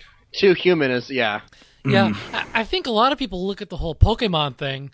I mean, po- people yeah. look at the Pokemon phenomenon like, oh, we got to do that. But the thing is, they knew it was going to be a success based on Japan. I mean, yeah, it so already Japan, happened. The game came out first, and then they had more. By the time it came to America, they were able to release it all at once, knowing that it's a product that has a lot right. of appeal. Yeah. yeah. In America, a lot of people don't even realize that Pokemon was the game first. Yeah. Because in America, they released it concurrently with the trading card and the show. True. Right. So, so it's like these companies are are, mi- are making an incorrect assumption up front on how, how how to be able to do this. Yeah, they already had the knowledge that it could do this. That it, that it had done it in a different market in an organic way, and then they could kind of force it everywhere else. And, and, and the gamble some... there was crossing the cultural divide, and you know, a, a lot of people, myself included, didn't think it would work as well in America as it did in Japan, and I was blown away that it that it did. It's the universal appeal of collecting shit. Yeah, I guess. So. I can think of I can think of very few examples where a, a game was developed on a platform. Maybe you guys can help me out with this. A game developed for a platform, ported to another platform after the fact, and did better uh, either either commercially or critically than it did on the original platform. And I guess mm. what I'm getting at with this is there there is a fundamental risk to making your lead platform uh, GameCube uh, or Wii. And that's just that with GameCube, there was the problem of, of install base, and it it was a real problem. You can't say that's an excuse. That's a real problem. And with Wii, the problem is that, you know, if if you're catering to an audience that likes high-definition graphics and online play, then you can't make your lead platform the system that doesn't have those things. That's true. They're, they're, they're very real concerns, and, and, and, and as you said, there is an element of it that's, the, you know, that's a self-fulfilling prophecy as well. That, you know, say, for instance, multi-platform owners, you know, that have an, an H D console or both, and a Wii, the more that the developers don't really think that those people are going to buy We, games are Wii, the more those people become disinterested in what's coming out on Wii. So even if you right. do have something good coming out that would appeal to them hypothetically, they're just not tuned into it. They're not interested. They've they've they've sure. and so those things will then bomb and then reinforce the impression that, you know, and, and so it goes on. And it, it is it's a vicious cycle. It is a vicious circle. It is an equilibrium. And and I think I think I think Johnny, you know, is right that the thing that's always going to kick off that vicious circle is the perception that you're fighting an uphill battle from the start, because Nintendo has these legions of people that buy their consoles. But oh, and it's even worse with Wii, because Nintendo actually put one of their own games in the box. Yeah. So mm. you're already you're you're already disadvantaged. If and you're in a third fact, party. I mean, the argument would be with Wii is that where you've seen better inroads made with third parties is not the longer-term gamers. It's the new people that Nintendo brought in that mm-hmm. uh, are not, you know, so obsessed with brand or characters or franchises that they're not going to buy E A Sports Active or something like that. You know, they're quite happy to go, or, or Tiger or whatever. I mean, you know, some of those games that have been successful um, have been primarily with, with the new set that aren't the, the, the loyalists, you right. know, the, the, mm-hmm. of Nintendo. So I think that's another factor, you know, that, that maybe the, the only people that these third parties think they can sell to on the Wii is an audience completely separate from the people that would have owned a GameCube as well. I'd argue there's a little mm. more. I wouldn't say it's a direct uh, dislike of Nintendo, I mean, like Johnny said, but I, I think there's one issue we didn't bring up is that uh, in addition to being disadvantaged, Nintendo is first and foremost interested in what's good for Nintendo. Yes. And you, you've seen it a lot of times in terms of, you know, what technologies the Wii is supporting. They're not interested in doing online, so okay, online's a is an after after yeah. the thought thing. Uh, oh, we released this peripheral, but Nintendo's not interested in using it, so it's not going to be supported well anywhere, and they're not providing whatever infrastructure in terms of drivers are necessary to support that, apparently. Well, that's the point I was going to bring up. Let's say that I want to make a game like Dead Space. I go into a meeting room and say, I want to make this game. I want it to be, you know, really scary, atmospheric, high production values, and I want to make it on the Wii. And people will say, you can't. You know, so so I think there's, it's not that third parties don't like the Wii. It might be that the kind of game people want to make will be crippled on the Wii. Yeah, it won't be all that it can be, and then it, you've got right. to ask yourself, well, why, why, why is this on Wii? You know, right. you you got to justify it, uh, you know, creatively and then commercially, and those are two different hoops to jump through. Yeah. I mean, I think outside of the, the obvious stuff like the motion control stuff, what right. we have seen, what we have seen is two D games kind of take up a little bit of a foothold on Wii because mm-hmm. it's it, the development environment is kind of uh, more, you know, in that kind of cost range and all those sorts of things. And I guess we'll have to see if that retains commercial viability with stuff like Muramasa and Boy in His Blob and so forth. Well, two D games do really well on the Wii because you can do all the art direction shit you want on that console. I certainly think Mario's going to be successful. Oh, well, Mar- Mar- yeah, Mario certainly will. But, but whether the, the more niche stuff will, will be, you know, it doesn't have to be huge, far from it. It just has to be profitable. But, you know, if it were to sell as poorly as Dead Space Extraction, uh, presumably... Right. Or... Uh, or sadly Wario Land Shake It. Beautiful game. Well, very well, fun. That sold. That yeah. did sell. Sold like I think hundreds of thousands of copies worldwide. Okay. Oh, okay. It was probably a you know a cut even or a, a modest yeah, profit. Or, oh, okay, yeah. But I mean that's another thing about Nintendo. Of course, when we talk about the, the lead platforms and this sort of thing, they are a ruthlessly bottom line company. Yes, and sure. and so you know where you get the case of where Soul Calibur two sells best on GameCube, and then Soul Calibur three does not appear on GameCube. That's because Sony were willing to throw the money, and Nintendo were not. I mean, you know that th- that is another element in play that Nintendo generally does not tend to chase around stuff. I mean, you had Resident Evil. Sure. I mean, look, Microsoft has spent oh hundreds the of J R P G millions of dollars stuff. for. Ex- for exclusives. Uh, oh, yeah. You know, they, they've published tremendous amounts of third-party support. Um, you know, they, they paid for the Grand Theft Auto D L C stuff. Mm. They've done uh, Mass Effect. You know, they, they go to these huge developers and they say, we we want to pay you to publish an original game on our system. Yeah. Uh, yeah. And, and they've done it time and time again. They've been very successful with it, in fact. And uh, Nintendo doesn't really do that. I think, well, I think the, the GameCube is a turning point in that regard as well, because we talked about the Soul Calibur example there, but, you know, you think about some of the things they did do with Resident Evil and stuff, and I guess maybe they felt that didn't turn out as well as they hoped. Well, you know, Beautiful Joe, they, too. All, yep. Well, all those games came out on P S two eventually. And obviously the GameCube did not end up doing any better in the overall install base as a result and all this sort of stuff. And, and some of the experiments like working with Sega on F-Zero G X didn't necessarily pan out commercially that well. It seems like they've kind of dug in more now. Absolutely. Nintendo is a very insular company in a lot of respects, and, and that goes for wheeling and dealing. They've got more so now, and, and and of course the fact that they've you know done so well with the Wii and D S, very much doing their own thing, has only kind of, dare I invoke a bit of Dick Cheney language, emboldened them to be more, uh, you know, like we know what we're doing, we don't need anyone else. And, you know, so I don't really see an end to this cycle anywhere. Yeah, that was sort of the question that I was going to propose is, is this is this going to be a, a permanent thing? What could what could yes. change the current culture? Well, okay, I mean, maybe this partially answers your question, Andy. I, I think one of the main reasons that third-party games don't do as well on Nintendo platforms is as uh, as Nintendo games do is, you know, I mean, Nintendo, you could say they have a, a built-in advantage, maybe, especially yeah. when they're including games with the hardware. They've got their own games on the back of the box and all that. But really the main difference, I mean, beyond the first couple of games, you know, why do people keep going back and buying more Nintendo games? Is it the characters? I think in this generation, it's harder to say that because, you know, some of Nintendo's most successful games don't have any familiar characters in them. Yeah. And and, and yeah. I, I think what it comes down to is Nintendo puts more money into developing these games because, you know, they don't have to consider making H D versions or, you know, they don't have to worry about the P S three S K U, whatever. Are you talking about Wii Sports, Wii Fit, that kind of game? Yeah, Mar- Mario Kart Wii, okay. uh, all of it. Um, what I'm saying is that there is no, th- and I'm saying this, I say unequivocally, there is no third party putting the development focus, resources yes.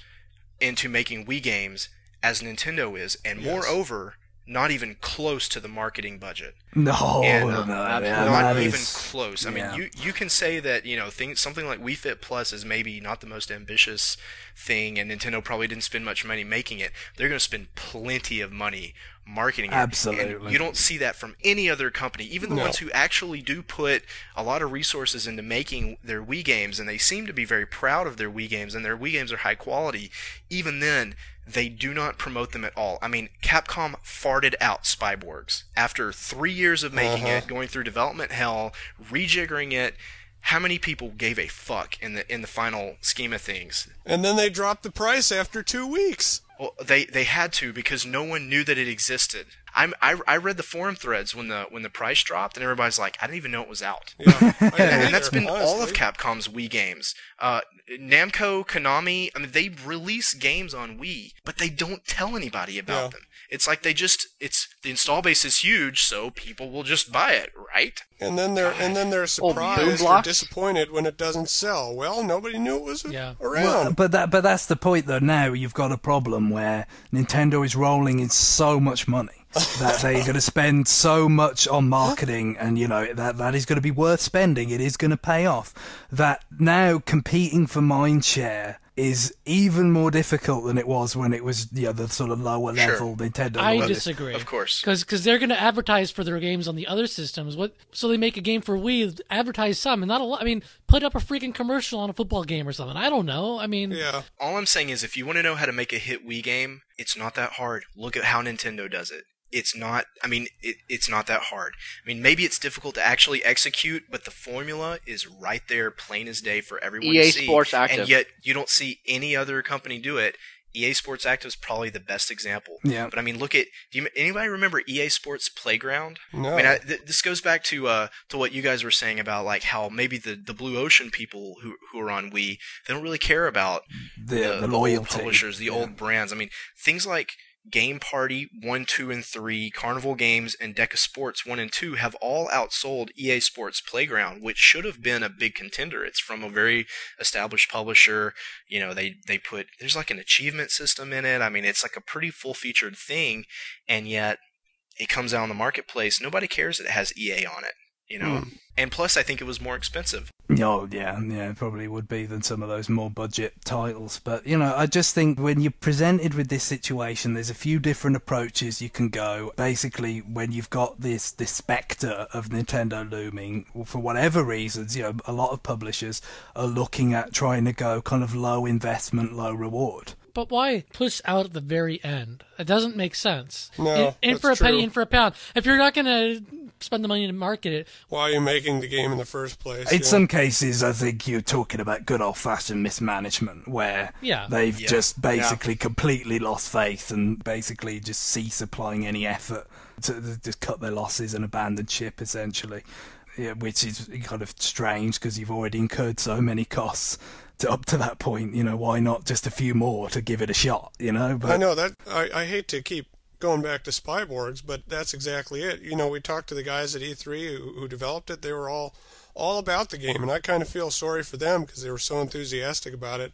And then they watch as it must be not them making the manage the the decision oh, to oh. Yeah. put print ads out, and they're saying they must be pulling their hair out, saying, why why doesn't anyone know about this game? But, but you know, I mean, I mean, it's interesting, you know, because I think from from the indications is that, you know, Muramasa has sold okay. It's, you know, it has sold tens of thousands of copies in its first month on That's sale. That's because it's the base it is playing to knows about it. Yeah, right. I mean, they've done well, you know, when Ignition picked it up from Xseed, uh, and, you know, they got Shane Bettenhausen out there sort of pimping it as much as he could, basically, and, and you know, did plenty of stuff with uh, with print as well.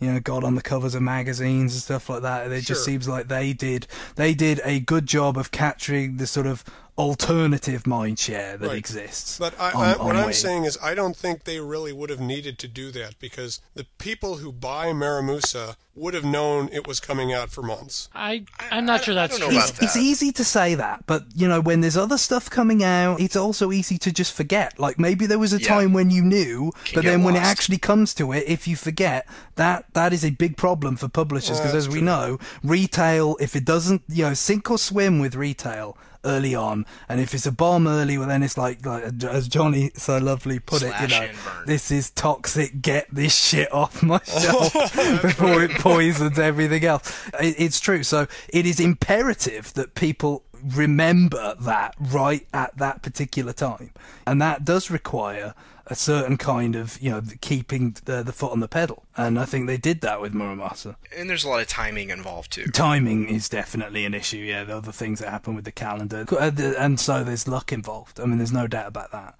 All right, well, we'll move on to the final letter of the podcast today. So, Andy, you have this one. Okay, Luca in Italy writes, "Hello, guys, and I know it's not Nintendo-related, much like your new business segments lately, so it shouldn't be a problem. Oh, snap, oh, snap. But I've just read about a new Cho Iniki game announced for the P S P. Are you excited, John? Oh. oh. That's why That's why John isn't on tonight. We couldn't uh, sort of contain the level of excitement that would have ensued. He read he the email on. and ran outside screaming. He's in oh the middle of God. his fireworks display, his Cho Iniki-themed fireworks display. So I'm basically ordering you to talk about it extensively in the podcast to come. I look forward to your Showaniki three-hour special. In the meantime, keep up the great show. You guys are very funny and interesting to listen to, and I like the fact that the podcast is usually pretty long. Greetings to all, and special greetings to Greg, who keeps up the blue with golden stars flag of our good old Europe, which is starting to shine again after the black we got announced for P A L regions. Just one thing, Greg. It, hurt, it hurts a lot to hear a British person use the word soccer. He likes American football, though, so he has to make the distinction. People can't assume when I say football, I mean English football, because I That's like right. You know, the first, in, well. the first question I asked Greg when I met him is, what do they call American football over there? And he said American football. Yeah, right. That's pretty much it, or just the N F L. What do they call American, American soccer over there?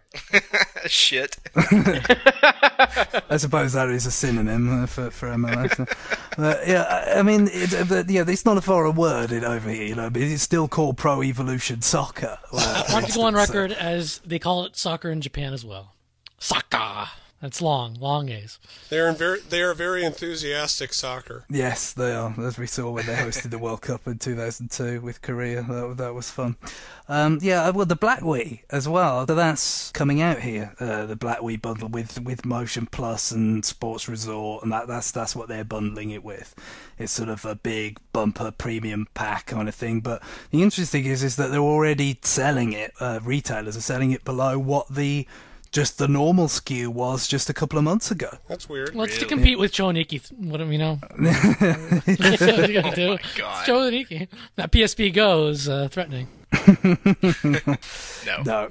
Uh, so, but so I, I think it's got to be a matter of time before they put it in the U S now, hasn't it? With yeah. the sort of softening yeah. of the sales yeah. and everything. I just it'll be interesting to see if they take the same approach in terms of putting it with Sports Resort or whether they do something else with it. I predict in February. I guess it's January. Yeah, yeah they've February. announced the Black Remote and the Black Motion Plus and the Black Nunchuck. They just haven't announced the yeah. console to go with. Well, they've got old yeah. Classic Controller Pros coming here as well. I don't know whether right. what the situation with that is in North America. Uh, we're still waiting on that one. Yeah, it's good. I like the Classic Controller Pro. Uh, so yeah, I can't wait to get one. Uh, it's it's very nice. Uh, and uh, as far as Chowaniki goes, I, I don't really know the full the full details on what it's going to be like on P S P. It's a shooter, uh, much like the original. Very gaudy graphics, very strange art style to it. It's not the uh, the fighting game version or whatever the hell. Yeah. some, no, no, no, some of the crazy. No. It's a it's a new game, and it, I, I read about it on Game Life, uh, Chris Kohler's blog, of course, for Wired, and um, I, I believe they are releasing it only as a digital download. Yeah. Yeah, of course, you know, you don't have to have a P S P Go. You can download it on an older P S P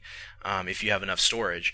But uh, it, it is, I mean, he, Chris made a, a, the point in, in the article that it's the kind of, I mean, I think it's the first time a Chowaniki game has, like, legitimately been released in America. Yes, that's true. Other than Virtual Console. Yeah.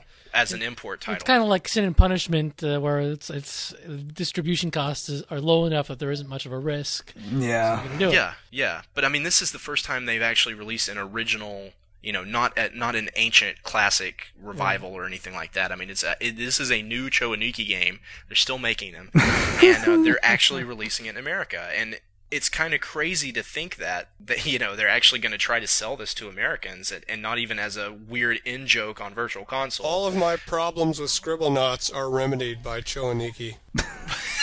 God. If only they could make a Chowaniki edition of Scribble. If only. Think of any one of twenty thousand words to make the same thing. Yeah, I can that, think that of many synonyms of the same word. Does this franchise sell well overseas? I mean, is it a hit? I don't think it's ever sold well anywhere. It, it has a cult following, I guess. I mean, it's a, like a kusage or whatever it's called. So maybe low, but consistently low. I think we, we need to take partial responsibility for this. We've, we've, we've, we've found the flames.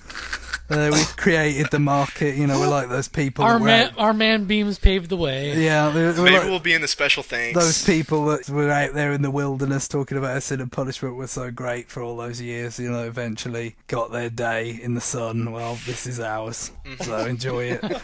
Although, if you'd cast your minds back to the end of one episode that we did, which concluded with a squealing at the uh, the digitized Chowaniki, uh, which was for PlayStation and Saturn.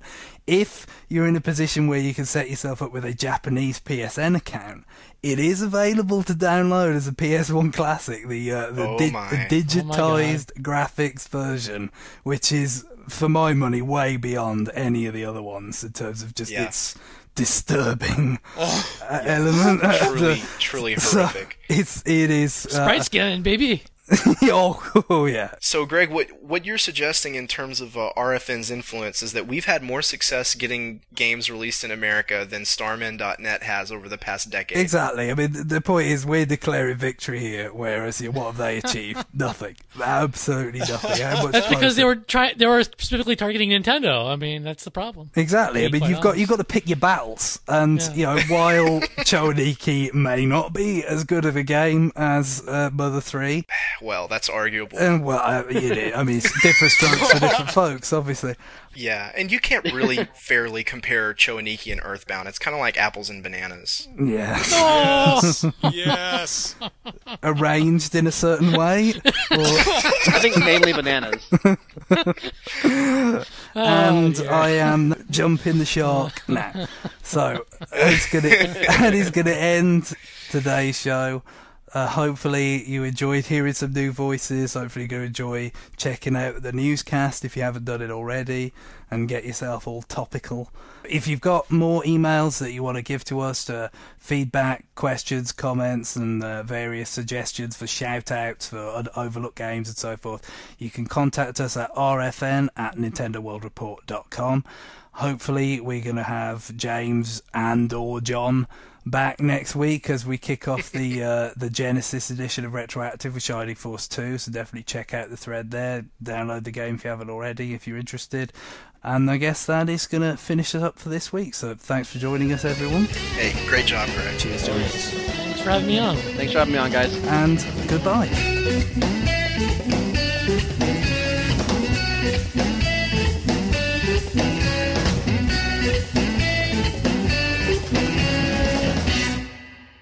So it's basically an interface connection document going to my engineering guy. Sorry. It's like a it's an engineering document on how to build a dinosaur, basically. There you go, yes. Very much so. I, I recorded is now running fine. Everyone else definitely recorded? Yep. Uh, yep. I have levels. I have levels. That's very, very thoughtful of you nice. to say.